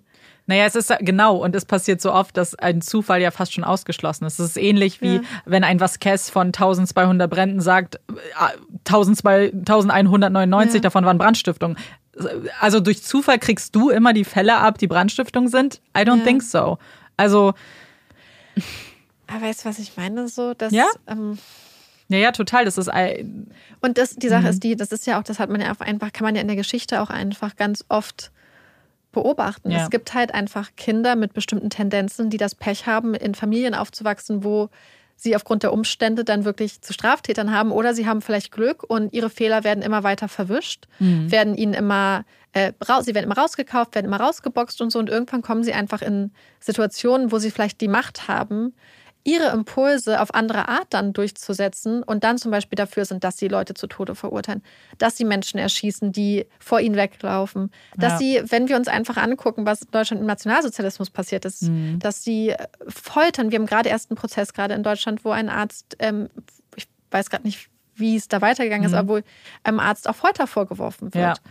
Und sowas haben wir immer wieder. Und wir haben immer wieder Fälle, wo Menschen nach außen so ein ganz gepflegtes soziales Äußeres haben, aber Familienmitglieder foltern, misshandeln. Ähm, und ja. ja, ich habe das Gefühl, dass da einfach manche Menschen haben einfach in Anführungsstrichen Glück oder Privilegien vielleicht auch. Und manche Leute haben halt das Pech, dass man sie dann nicht traut. Und ich sage nicht das Mhm. Pech, weil es ist offensichtlich gut für die Gesellschaft. Solche Menschen müssen natürlich aufgehalten werden. Aber manche Leute kommen damit einfach sehr viel länger durch. Ja, Vielleicht wird ihnen dafür sogar applaudiert, wenn sie ein Staatsanwalt sind oder ein Genau. Dr. Death, der Psychiater ist und darauf, es darauf anlegt, dass Menschen zu Tode verurteilt Ja, werden. absolut. Und zuletzt möchte ich ganz kurz ein Buch ansprechen, was ich gelesen habe. Ähm, und zwar heißt das Inferno, an Inquiry into the Willingham Fire von J. Bennett Allen. Das ist ähm, ein Autor, der auch schon andere Bücher im True Crime Segment geschrieben hat. Er hat eine Reihe, das finde ich eigentlich immer ganz spannend, äh, die heißt The Skeptical Juror. Also er, sah, er schreibt, beschreibt einen Fall aus der Sicht eines skeptischen Jurymitgliedes, was quasi alles hinterfragen würde, was präsentiert wird. Und so baut er die Fälle auf. Das ist aber nicht Teil dieser Reihe, sondern er hat ähm, jetzt wirklich alles nochmal auseinandergenommen und selber Experimente gemacht zu einigen Punkten, die ähm, Teil eben dieser Geschichte sind und hat zwei Sachen rausgefunden und die wollte ich euch jetzt nochmal gerne erzählen, die von keinem der Experten jemals angesprochen wurden bis heute, die ich aber super spannend fand und auch sehr logisch, wie er das so erklärt hat. Und zwar geht es erst einmal um einen Punkt, den er sehr interessant fand und der ihn stutzig gemacht hat, der aber keinen der anderen Experten oder zumindest keiner hat es aufgeführt. Es kann natürlich schon sein, dass sie es auch seltsam fanden, aber andere Aspekte mehr gewichtet haben. Und zwar ging es um die Theorie, dass es dieses Flüssiggas war. Und dazu muss ich jetzt kurz was sagen. Ähm, man spricht hier quasi von einer kleinen Verpackung von also auf Englisch heißt es Lighter Fluid, was halt so Flüssiggas für Feuerzeuge ist oder Grillanzünder könnte man auch vielleicht versuchen es zu übersetzen. Und diese kleinen, das sind kleine, so wie ihr das kennt, so handelsübliche Fläschchen. Und sowas Kleines wurde dann eben auch gefunden, wissen wir ja, auf der Veranda, neben dem Grill. So, wo es ja auch irgendwie logisch ist, dass es da stand. Und jetzt muss man sich aber nochmal die Theorie vor Augen führen, was gesagt wurde. Dass der Brandbeschleuniger verschüttet wurde. So extrem verschüttet wurde, dass er unter mehrere Lagen Bodenbelages durchdringen konnte. Und sich ansammeln konnte auf Eichenboden. Und das wie ein Pentagramm, wir bleiben mal kurz bei der Version, ähm, also super viel in dem Raum und im Flur Und Pfützenbildung. und Pfützen gebildet hat. Wie viel von dieser Flüssigkeit muss bitte benutzt worden sein, damit das passiert? Und er hat das mal so ein bisschen mit einer Formel ausgerechnet, die ich auch sehr logisch fand. Also er hat halt die Quadratmeter, dann hat er ungefähr ausge hat er Experimente gemacht, wie viel er auskippen musste, dass es durchdringt und so weiter. Klar muss man das jetzt mit so ein bisschen äh, eine Prise Salz irgendwie nehmen. Aber er hat ausgerechnet, dass es acht Gallonen sind, was 30 Liter wären. Und wo soll diese Flüssig Menge an Flüssigkeit von diesem Flüssiggas bitte herkommen? Und vor allem, wo sind die Kanister hin? Ja. Denn du bräuchtest ja, Ja. mehrere Kanister theoretisch. Ja. Und die hätte er ja, er hätte das ja Ja. auswerfen müssen, Mhm. also ausschütten müssen, in Brand stecken und hätte gleichzeitig die Kanister noch entfernen müssen. Ja. Dafür hätte er das Haus verlassen müssen. Ja. Dann vorher oder nachher und ja. Also, das, und das fand ich auch, als ich das so gelesen habe, ist, war es auch so. Total. Ja, total einleuchtend, dass das, das hätte auch, glaube ich, jede Jury seltsam gefunden. Hätte die Verteidigung nur das gesagt, so, wo kommen diese ganze Mengen her, die bitte da verschüttet wurden? Weil, und das ist auch interessant, es gibt eine Aussage von Vasquez, es wird nicht direkt angesprochen, aber vor allem, wenn man sich anguckt, dass Amber, Ja. als ob Amber 30 Ja. Liter Ja. So eine Flüssigkeit. Fass. Und ja. vor allem, wo kannst du das kaufen, so viel? Das hätte man ja nachweisen müssen können. Absolut. Das ist das, was ich meinte. Ich hatte das Gefühl, dass die Verteidigung überhaupt nicht mal zugehört hat. Nee. Weil es hätte ja jedem auch nur halbwegs motivierten Verteidiger auffallen müssen. Und wie du sagst, ich glaube auch nicht unbedingt, dass sie das hinterfragt haben, weil später in einem Interview sagt ähm, der Verteidiger auch, dass er total begeistert war von Vasquez und von seiner Expertise und er war total äh, eingenommen von dieser Aura und so. Also er hat ihn total doll gelobt dann später noch. Und eine Sache, die auch noch im Buch angesprochen wird, die irgendwie in dem Fall nicht, finde ich, die, also nicht die Aufmerksamkeit bekommen hat, die es wahrscheinlich verdient hätte, ist, sind die Eichhörnchen. Also es wird ja nur kurz von den Eichhörnchen gesprochen, dass sie eben ein paar Kabel durchgeknabbert haben. Und es wird schon angesprochen, weil ähm, der Staatsanwalt sich darüber lustig macht, dass ähm, Todd das überhaupt erwähnt hat, als ob er quasi die Schuld auf die Eichhörnchen schieben möchte. Wobei, und tut so ein bisschen, als ob das so absolut, äh, absoluter Quatsch wäre. Äh, Und hat man noch nie gehört. Es ist aber tatsächlich so, dass es natürlich Statistiken gibt und 25 Prozent aller Brände werden wegen Nagetieren wie Eichhörnchen oder eben anderen Nagern äh, deswegen äh, verursacht. Also es ist nicht mal, dass es eine kleine, mich nicht. ja, mich überhaupt nicht. Das heißt, wenn man sich jetzt vielleicht fragen würde, so was könnte hier denn passiert sein, weil da wird natürlich auch überhaupt nicht drüber gesprochen, weil man ja gar nicht so weit ist. Man geht ja immer noch davon aus, dass er schuldig ist, also offiziell. Ähm, wird gar nicht so wirklich darauf fokussiert, so was gewesen sein könnte. Aber die Eichhörnchen, beziehungsweise es könnte sehr gut eben ein Kurzschluss gewesen sein oder irgendeine Art von Kabelbrand zum Beispiel, weil das gar nicht so genau untersucht wurde. Und womit das Buch dann abschließt, ähm, und ich war deswegen auch am Anfang ein bisschen skeptisch, das zu lesen, weil es fängt gleich damit an, dass es am Ende eine Theorie präsentieren wird, was der Autor denkt, was passiert ist. Und er glaubt nämlich, dass es der Heizofen war und dass Amber da doch was reingetan hat. Das, was wir eigentlich auch schon so ein bisschen argumentiert haben. Und ich dachte erst, okay, vielleicht ist es da nicht neutral genug, aber es war sehr, sehr neutral. Ich fand das auch sehr, sehr spannend. Ähm, und schildert das so ein bisschen am Ende dann, wie es gewesen sein könnte. Dass sie eben gespielt hat, dass die, und es waren halt Stofftiere, das war halt wirklich ein Kinderspielzimmer ja auch, ähm, dass da super viel flammbares Material halt war und sie irgendeinem Kuscheltier irgendwas zu nah rangekommen ist und dann sich dieses Feuer entfacht Ja. hat, sie zu ihrem Vater noch gegangen ist und dass ich, und das fand ich krass, weil ich habe in dieser ähm, Doku, nenne ich es mal, ist nur eine Stunde, äh, eher so eine Reportage, ähm, haben sie so Bilder gezeigt, wie schnell sich ein Feuer ausbreiten würde in so einem Kinderzimmer. Und das waren Sekunden. Also wir reden nicht mal von irgendwie Minuten oder so, sondern Stofftiere. ja, eben, es brennt wahnsinnig schnell. Das heißt, es hätte halt wirklich sein können, dass es sich so schnell verteilt hat, dass sie es ins Schlafzimmer geschafft hat, aber dann schon so viel Rauch eingeatmet hat, dass sie nicht mal da noch bei Bewusstsein war. Ja. Es ist natürlich spekulativ, weil man ja gar nicht wirklich weiß, ob dieser Gasheizofen an war oder nicht. weil das hat ja keiner dann wirklich untersucht und keiner hat irgendwie ausgeschlossen, dass es nicht jemand anders hätte zuschrauben können, dass ähm, die Gasquelle. Aber es ist natürlich eine Möglichkeit. Ja. Ich muss wieder mal sagen, ich bin sehr froh, dass Amanda den Fall gemacht hat, weil ich einfach, ich bin, ich denke manchmal, so diese anderthalb Stunden, wo man einen Fall vorliest Mhm. und so, das ist ja eine Sache, aber davor beschäftigt mich man Mhm. sich ja wirklich zwei, drei Wochen teilweise mit den Fällen und so das, was wir vorstellen, ist ja teilweise wirklich so die abgespackte Variante, auch die, die man selber raufschreiben kann, weil ich weiß nicht, wie es bei dir ist, Mhm. aber manchmal wird man beim Schreiben schon so emotional, dass Ja, man ja. Sachen auch ein bisschen einfach abschwächt, weil man das Gefühl hat, dass es Mhm. einen so sehr mitnimmt und dass Ja. es halt so traurig und so emotional ist. Und wir schreiben das und dadurch wird es ja so eine Art gefiltert und kriegt noch eine eigene Mhm. Interpretation. Aber gerade wenn man teilweise die Sachen eins zu eins liest, Ja. von Angehörigen, von, äh, von Überlebenden oder auch von, von Gespräche und so und diese Sachen so unmittelbar mitkriegt, das ist so belastend. Und deswegen, ich finde es auch immer ganz, ganz, ganz schlimm, Fälle zu haben, wo genau sowas passiert. Ja. Tatsächlich ist das auch ein gutes Beispiel dafür, weil ich wirklich beim Schreiben äh, an einer, einer ganz bestimmten Stelle, und zwar der Hinrichtung selbst, ich habe schon geweint nur beim Lesen dieses Teils und der Vorstellung, dass ich dachte, nee, es ist schon so schlimm genug, wenn man sich das wahrscheinlich ausmalt. Unglaublich schlimm. Aber ich muss da jetzt auch nicht noch so grafisch werden. Jetzt, glaube ich, brauchen wir auf jeden Fall Grund, um aufzuatmen. Kommt hier unsere Puppy Break. So, jetzt bin ich mit der Puppy Break dran. Leider habe ich gar keine so süße Puppy Break, aber eine eventuell recht interessante.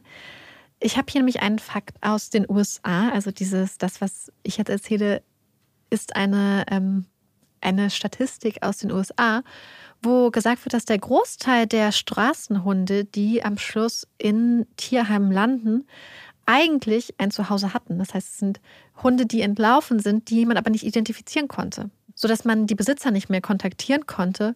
Und das kann natürlich immer passieren. Deswegen gibt es aber mehrere Online-Möglichkeiten, eure Hunde auch so registrieren zu lassen. Zum Beispiel bei Tasso.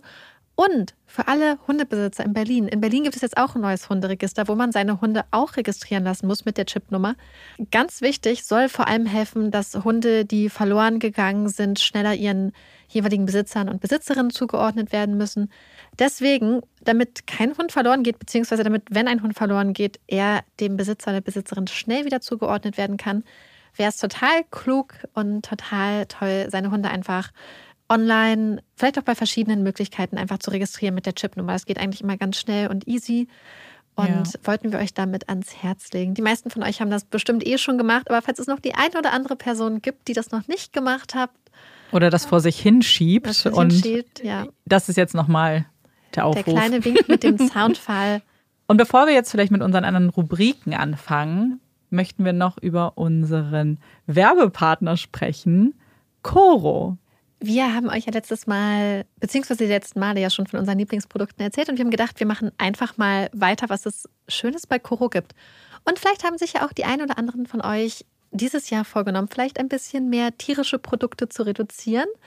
Und für die, die das machen wollen, habe ich direkt einen super coolen Tipp. Bei Koro gibt es nämlich so Cashew-Nut-Mousse und das kann man ganz einfach mit so ein bisschen Wasser mischen und in Soßen reinmachen und dann kriegt das Ganze so einen sahnigen, cremigen Geschmack. Ich habe früher, wenn ich ähm, so, so Sahne machen wollte, habe ich ganz oft einfach Cashewnüsse mit Wasser püriert.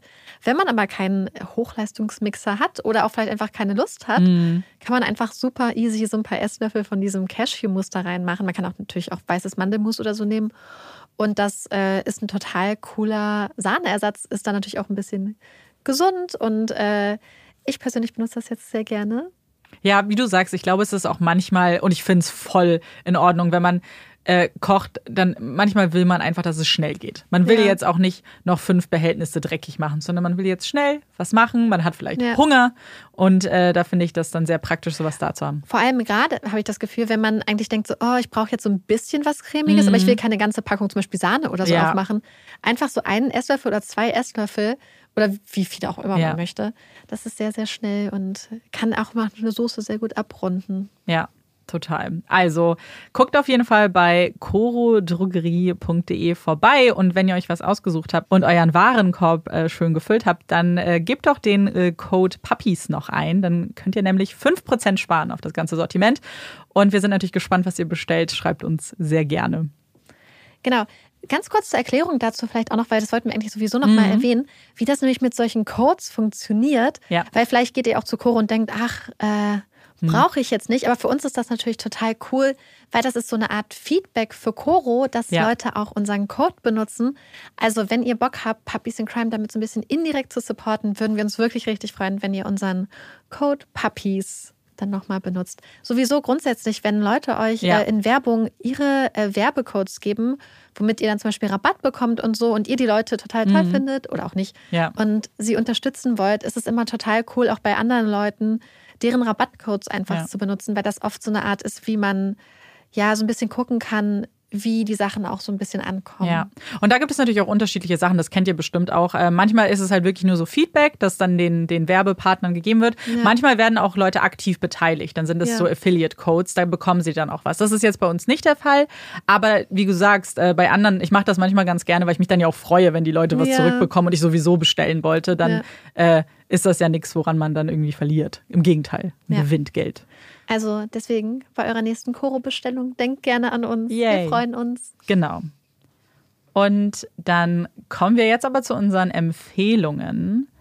Ich weiß, dass wir beide Empfehlungen haben, deswegen frage ich gar nicht so doof. Aber möchtest du anfangen oder soll ich anfangen? Ich kann anfangen. Anfangen. Anfangen. Anfangen. Ich muss kurz, wie heißt die Serie nochmal? Amanda weiß nämlich, was ich empfehlen möchte und hat mir schon mitgeteilt, dass sie meine Empfehlung okay findet. Äh, ja, okay. Oh, es ist ein grauenhafter deutscher Titel, der ganz. Weil es ist nicht mal schlecht übersetzt. Ich verstehe nicht so richtig, warum sie die Namen so komisch machen. Also auf Englisch heißt der Film Stay Die Close. Serie. Die Serie. Ach, ja, stimmt, das ist ja gar kein Film. Es fühlt sich, kennt ihr das? Manche Serien ja. fühlen sich einfach an wie ja. ein Film, obwohl sie eigentlich Serien sind. Weil man weiß, dass das Gleiche früher einfach in einen Film gepackt ja. worden wäre. Ja. Ich bin sehr froh, dass viele Sachen jetzt in Miniserien gepackt mhm. wird. Und ich möchte euch die Miniserie Stay Close beziehungsweise Wer einmal lügt. Wer einmal lügt empfehlen. Gibt es bei Netflix. Wie gesagt, es ist Miniserie, aber es sind schon ein paar. Acht Folgen sind es, glaube ich, immer bei den Miniserien. Ja, hm. es sind schon einige Folgen auf mhm, jeden Fall. Ja, ja. Und ähm, die Serie ist wieder eine Harlan Coben-Verfilmung. Davon haben wir ja schon einige empfohlen. Und ich glaube, ich habe ja angedeutet, Amanda geht nicht zu 100% d'accord mit mhm. meiner Empfehlung, aber wir sind eigentlich auf der gleichen Wellenlänge. Mhm. Ist es die krasseste Serie und der spannendste Thriller, den ich je geguckt habe? Nein. Gibt es Sachen, die mich daran mega aufgeregt haben? Ja. Hat es mich trotzdem gut entertained? Ja. Ich finde, es ist perfekt. Also es ist wieder so eine typische Harlan Coben ähm, Verfilmung, wo etwas passiert und dann kommen Sachen aus der Vergangenheit ans Licht. Mhm. Und dieses Mal beginnt das Ganze mit dem Verschwinden eines jungen Mannes. Und viel mehr möchte ich gar nicht spoilern. Es ist einfach eine schöne Serie, die in England spielt mit ähm, mindestens einem Charakter, Harry Sutton, falls irgendwer da noch Team Sutton ist, äh, der einem, glaube ich, uns beiden ja. sehr ans Herz ja, gewachsen ist, ist. Und ähm, ich möchte aber das mhm. auch eine Sache ansprechen, habe ich schon gesagt, die mich super aufgeregt hat. Und ich möchte aber nichts spoilern, deswegen sage ich nur Tanzeinlage. Ja. Tanzeinlagen. Hat mich richtig wütend gemacht, habe ich überhaupt nicht verstanden. Falls irgendwer von euch vielleicht das Buch gelesen hat und uns erklären kann, Stimmt, was es damit auf sich hat. Ja, ähm, ich fand, dieses, ich fand das so schlimm. Mhm. Also deswegen, ich möchte halt auch, also es, ich, ich fand sie auch gut und mich hat sie auch unterhalten. Ich ja, glaube, ich vergleiche, genau, es war einfach wirklich gute Unterhaltung und deswegen gibt es da jetzt nicht so viel auszusetzen, also mich so ein paar Sachen aufgeregt haben. Aber ich glaube, bei mir ist es ganz stark so, dass ich äh, viele der Hall Coben-Serien mhm. geguckt habe und ich fand sie eher eine der schwächeren. Einfach nur von der Geschichte auch tatsächlich, ja. weil, wofür die Serie ja dann vielleicht nicht mal unbedingt was kann, wenn das Buch auch eher schwächer war. Ich weiß, ja. oder es ist halt nicht so, oder sie haben es auch nicht gut umgesetzt. Aber auch so den Charakteren, weil ich bis auf Harry Sutton auch niemanden so super sympathisch mhm. fand. Also die Tochter noch ein bisschen, aber auch die war so, hm, ich fand da schon einige ganz sympathisch. Ja, ich glaube, das war so ein bisschen mein Problem. Deswegen, äh, die ist überhaupt nicht schlecht. Aber ich, ich finde nur andere perfekt besser. eigentlich fürs Wochenende einfach einmal so Ja, man kann die jetzt schnell durchgucken. Ja. Ähm, ich mach mal kurz weiter. Äh, ich war natürlich nach diesem Fall ein bisschen äh, traurig und deprimiert. Und was ich dann immer tue, und das ist schrecklich, ist, ich brauche dann was Trauriges, damit ich noch trauriger werde. So ist es. Aber kennt ihr das, wenn ihr in so einem Gefühl seid und wisst, es wird sowieso jetzt nicht weggehen, ihr könnt jetzt nicht einfach eine Comedy gucken, sondern dann müsst ihr das so embracen, so einfach akzeptieren, diesen Trauerzustand.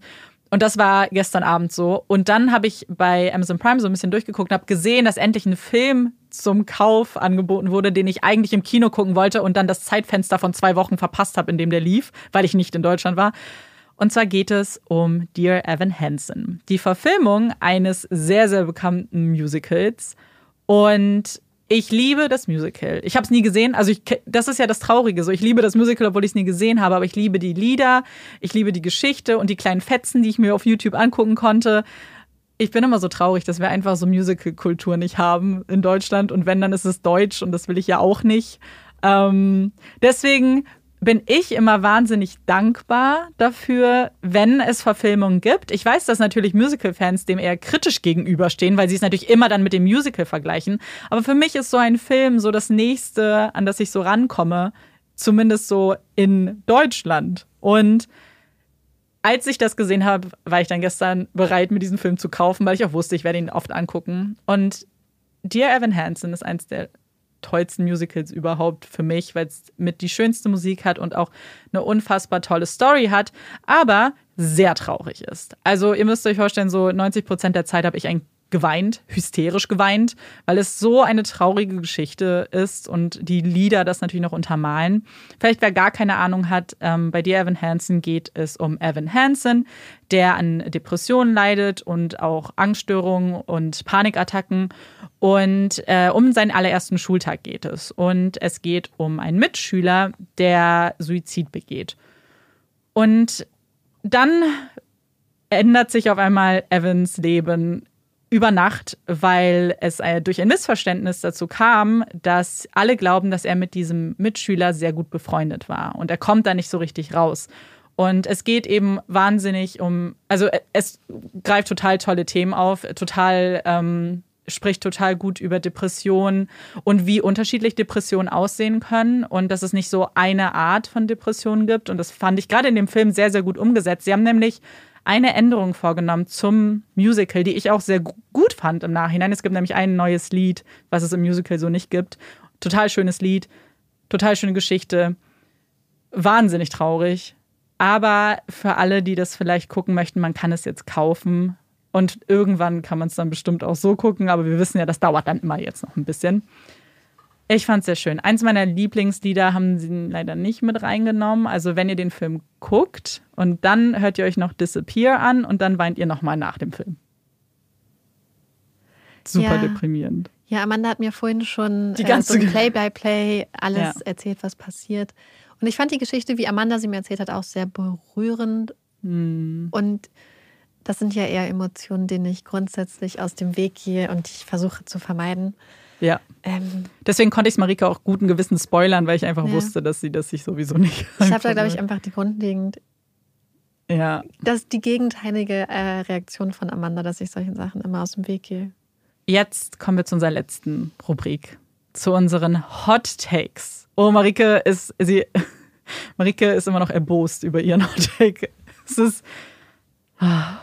Ich weiß ja. schon, was es ist, deswegen. Ja, ich. Also, die Frage ist, also jetzt wird es nämlich ein bisschen persönlich, weil wir reden über sehr viele persönliche Themen, aber ähm, ähm, okay, also jetzt, wo fängst du an? Wo fange ich an? Also wir hatten gestern einen kleinen, kleinen, kleinen äh, Streit zu Hause. Nicht Amanda und ich, sondern ich und mein Freund. weil, ich, weil ich bei dir wohne. Ich sitze einfach immer mit Marike irgendwo. Und es ging darum, ähm, Champignons mit Stiel oder ohne Stiel. Und ich finde, Ihr spürt die Emotionen, oder? Ja, also deswegen mein Hot Take ist, und ich kann nicht glauben, dass das als Hot Take ist, weil es ist kein Hot Take, sondern. Ja. Also, ich, ich, ich möchte das, also nun das Ausmaß versteht, es kam noch sehr viel Googeln dazu und man, wir haben Pizzakartons angeguckt, wie, wie Pilz auf Pizzakartons dargestellt werden und äh, ich habe ich hab einen fucking Pilzstiel gegessen, um zu demonstrieren, dass das genauso normal essbar ist wie der Rest des Pilzes auch. Ähm, Pilze mit Stiel essen natürlich. Und damit meine ich nicht den kompletten Stiel. Natürlich, man schneidet ein Mhm. Stück ab. Ähm, Mache ich zumindest. Ja. Aber dass das so eine Sache ist und dass scheinbar auch in Küchenforen beide Meinungen gleich dolle vertreten werden, wo ich so denke, wie viel guten Pilz schmeißt ihr denn bitte weg? Also scheinbar gibt es ganz viele Leute, die den Stiel prinzipiell nicht mitessen, sondern Echt? entfernen. Okay. Mit so einer Person lebe ich auch offensichtlich zusammen, Ja. was mir gestern wieder sehr stark vor Augen geführt wurde. Aber nicht nur das, sondern es gibt ja auch Leute, die Champignons pellen. oh, stimmt. die diese Haut abziehen. also erstmal warum? Weil es so viel Zeitaufwand. Also ich habe eine Erklärung, die ich gelesen habe, die fand ich hat Sinn ergeben, dass so Marinaden beispielsweise Mhm. So, besser aus, ja. aufgezogen werden. Okay, aber ich, hab, ich war auch schon mal mit Freunden kochen und da wollte eine Person tatsächlich die Champignons Schälen. schälen, pellen, äh, um sie auf dem Flammkuchen oder so rauf zu machen. ist und da ich, sag so was. Also das ist wirklich so eine Sache, wo ich so denke, so die armen Stiele. Ja. Wie viele, wenn, man das hochrechnet, also ich esse zum Beispiel voll viele Pilze, Hm.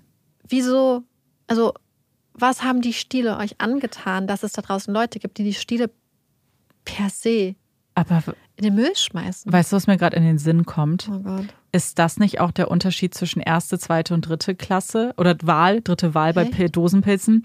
Ja, ich glaube, dass da explizit bei dritte Wahl steht und wir hatten ja schon das Thema, dass ich die immer kaufe, weil ich mich schlecht fühle Ja. für die anderen Champignons mit Stiel.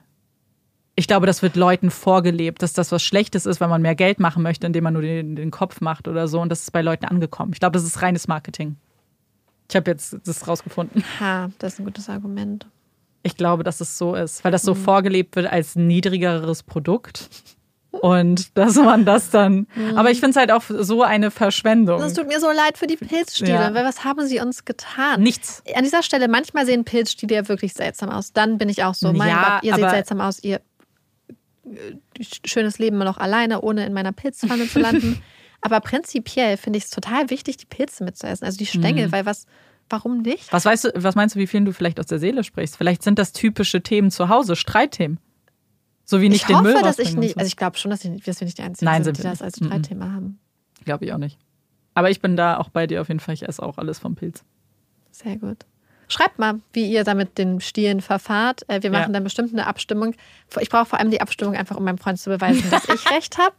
Also wenn es soweit Ja. kommt, Sti- alle dafür. aus Solidarität mit Ja. mir bitte abstimmen. Ja. Mein Hotdog ist, glaube ich, auch sehr spezifisch, weil es auch mit was zu tun hat, was ich halt gemacht habe. Deswegen äh, weiß ich nicht, wie viele da jetzt super äh, das nachvollziehen können. Aber ich versuche ihn ein bisschen, bisschen allgemeiner zu formulieren, weil ich auch allgemein da eigentlich dem zustimme. Und zwar finde ich visuelle Ausstellung irgendwie blöd. Also, ich finde, wenn das was ist, was super gut aufgemacht ist und vielleicht interaktiv ist und irgendeinen Mehrwert bietet, okay, habe ich jetzt noch nicht erlebt, gibt's bestimmt. Aber eine Ausstellung, die, und ich war vor zwei Wochen, glaube ich, ähm, bei Bo- Monets Garten in Berlin, die einfach nur in einem Raum die Bilder anstrahlt von dem Künstler, finde ich sowas von verarsche, ich sag's jetzt einfach so, weil wenn ich mir einfach nur ein Kunstwerk angestrahlt an eine Wand angucken möchte, dann gehe ich zu Google oder kaufe mir einen Beamer und mache das zu Hause. Und es wurde, und gerade bei der Ausstellung bin ich auch wirklich ein bisschen wütend, weil es wurde verkauft als dieses super interaktive Event und oh mein Gott, äh, man hat 20 Euro Eintritt dafür bezahlt und es waren drei Räume. Der eine waren nur angestrahlte Kunstwerke, das andere war nicht mal ein Raum, es war ein Flur, so ein Übergang, wo man dann an einem Bild so ein bisschen rummalen konnte, in Anführungszeichen. Und der dritte Raum war einfach nur, du hörst die Geschichte und dann wird an die Wand noch ein paar Sachen projiziert, die das dann verdeutlichen, was in der Geschichte, Monets Geschichte erzählt wird. Und ich, ich habe mich danach richtig verarscht gefühlt. Ich dachte, ich habe 20 Euro dafür bezahlt. Und ich war schon in Paris in der Orangerie und habe die, äh, die Bilder von Monet gesehen, in echt. Und dachte mir danach, ich habe nichts mitgenommen heute. Und es war richtig sad. Und ich, ich weiß nicht, diesem Visuellen kann ich irgendwie nicht so richtig was abgewinnen. So, weil ja, natürlich kann man nicht alle Bilder irgendwo herkriegen. Aber irgendwie, wenn ich mir Kunst angucke, dann will ich schon das Original sehen und nicht irgendwie ein Bild. Ja. ja, ich meine, gerade wenn es dann um sowas geht, ich frage mich, ob es dann nicht schöner wäre, dann einfach in eine Impressionismus-Ausstellung Ja. zu gehen und sich dann vielleicht auch unbekanntere Genau. Künstler anzugucken. Und ich meine, es gibt ja auch sehr, sehr viele andere bekannte Künstler, die jetzt nicht Monet sind. Da gibt es ja einfach so viele schöne Sachen. Äh, da kann man so schöne Sachen auch angucken. Und ich meine, natürlich ist der Stil ja schon sehr, sehr schön. Sehr, Ja. sehr, sehr, sehr schön. Ja. Aber Ja, also ich weiß nicht, ich bin ja sowieso immer nicht so aktiv, was so Veranstaltungen angeht. Aber ich, ja, ich, ich denke mal, wenn ich da Mhm. wäre, wäre es mir wahrscheinlich genauso ergangen. Ja, ich finde es einfach auch mit dem Geldaspekt. Natürlich, wenn das jetzt irgendwie umsonst ist, meinetwegen. Zum Beispiel gab's ja, äh, gibt es ja auch immer die Berlin Art Week. Da war ich letztes Jahr, habe mir so zwei, drei Ausstellungen angeguckt. Das fand ich total cool, weil wie du sagst, es waren unbekanntere Künstler, auch kleinere Künstler, die einfach irgendwo ausgestellt haben, auch mehrere auf einmal. Aber das echte Bild anzugucken, wenn man jetzt von Bildern spricht, Ja. nicht Skulpturen oder so, gibt mir so viel mehr. Natürlich, ich finde ich find allein so die Tatsache, was ich, was ich liebe, ist, wenn man irgendwie im Museum ist oder in einer Kunstausstellung und du siehst diese kleinen, feinen Pinselstriche Ja. und du Oh denkst so, wow, vor, Ja. was weiß ich, vielleicht auch so vor 300 Jahren oder so oder, oder vor 200 Jahren oder 100 Jahren war da ein Mensch und hatte einen Pinsel und an diesem Mhm. Pinsel war Farbe dran und jetzt sehe ich diesen Farbklecks, den dieser Mhm. Mensch da bewusst hingemacht hat. Und das ist einfach schon so lange her.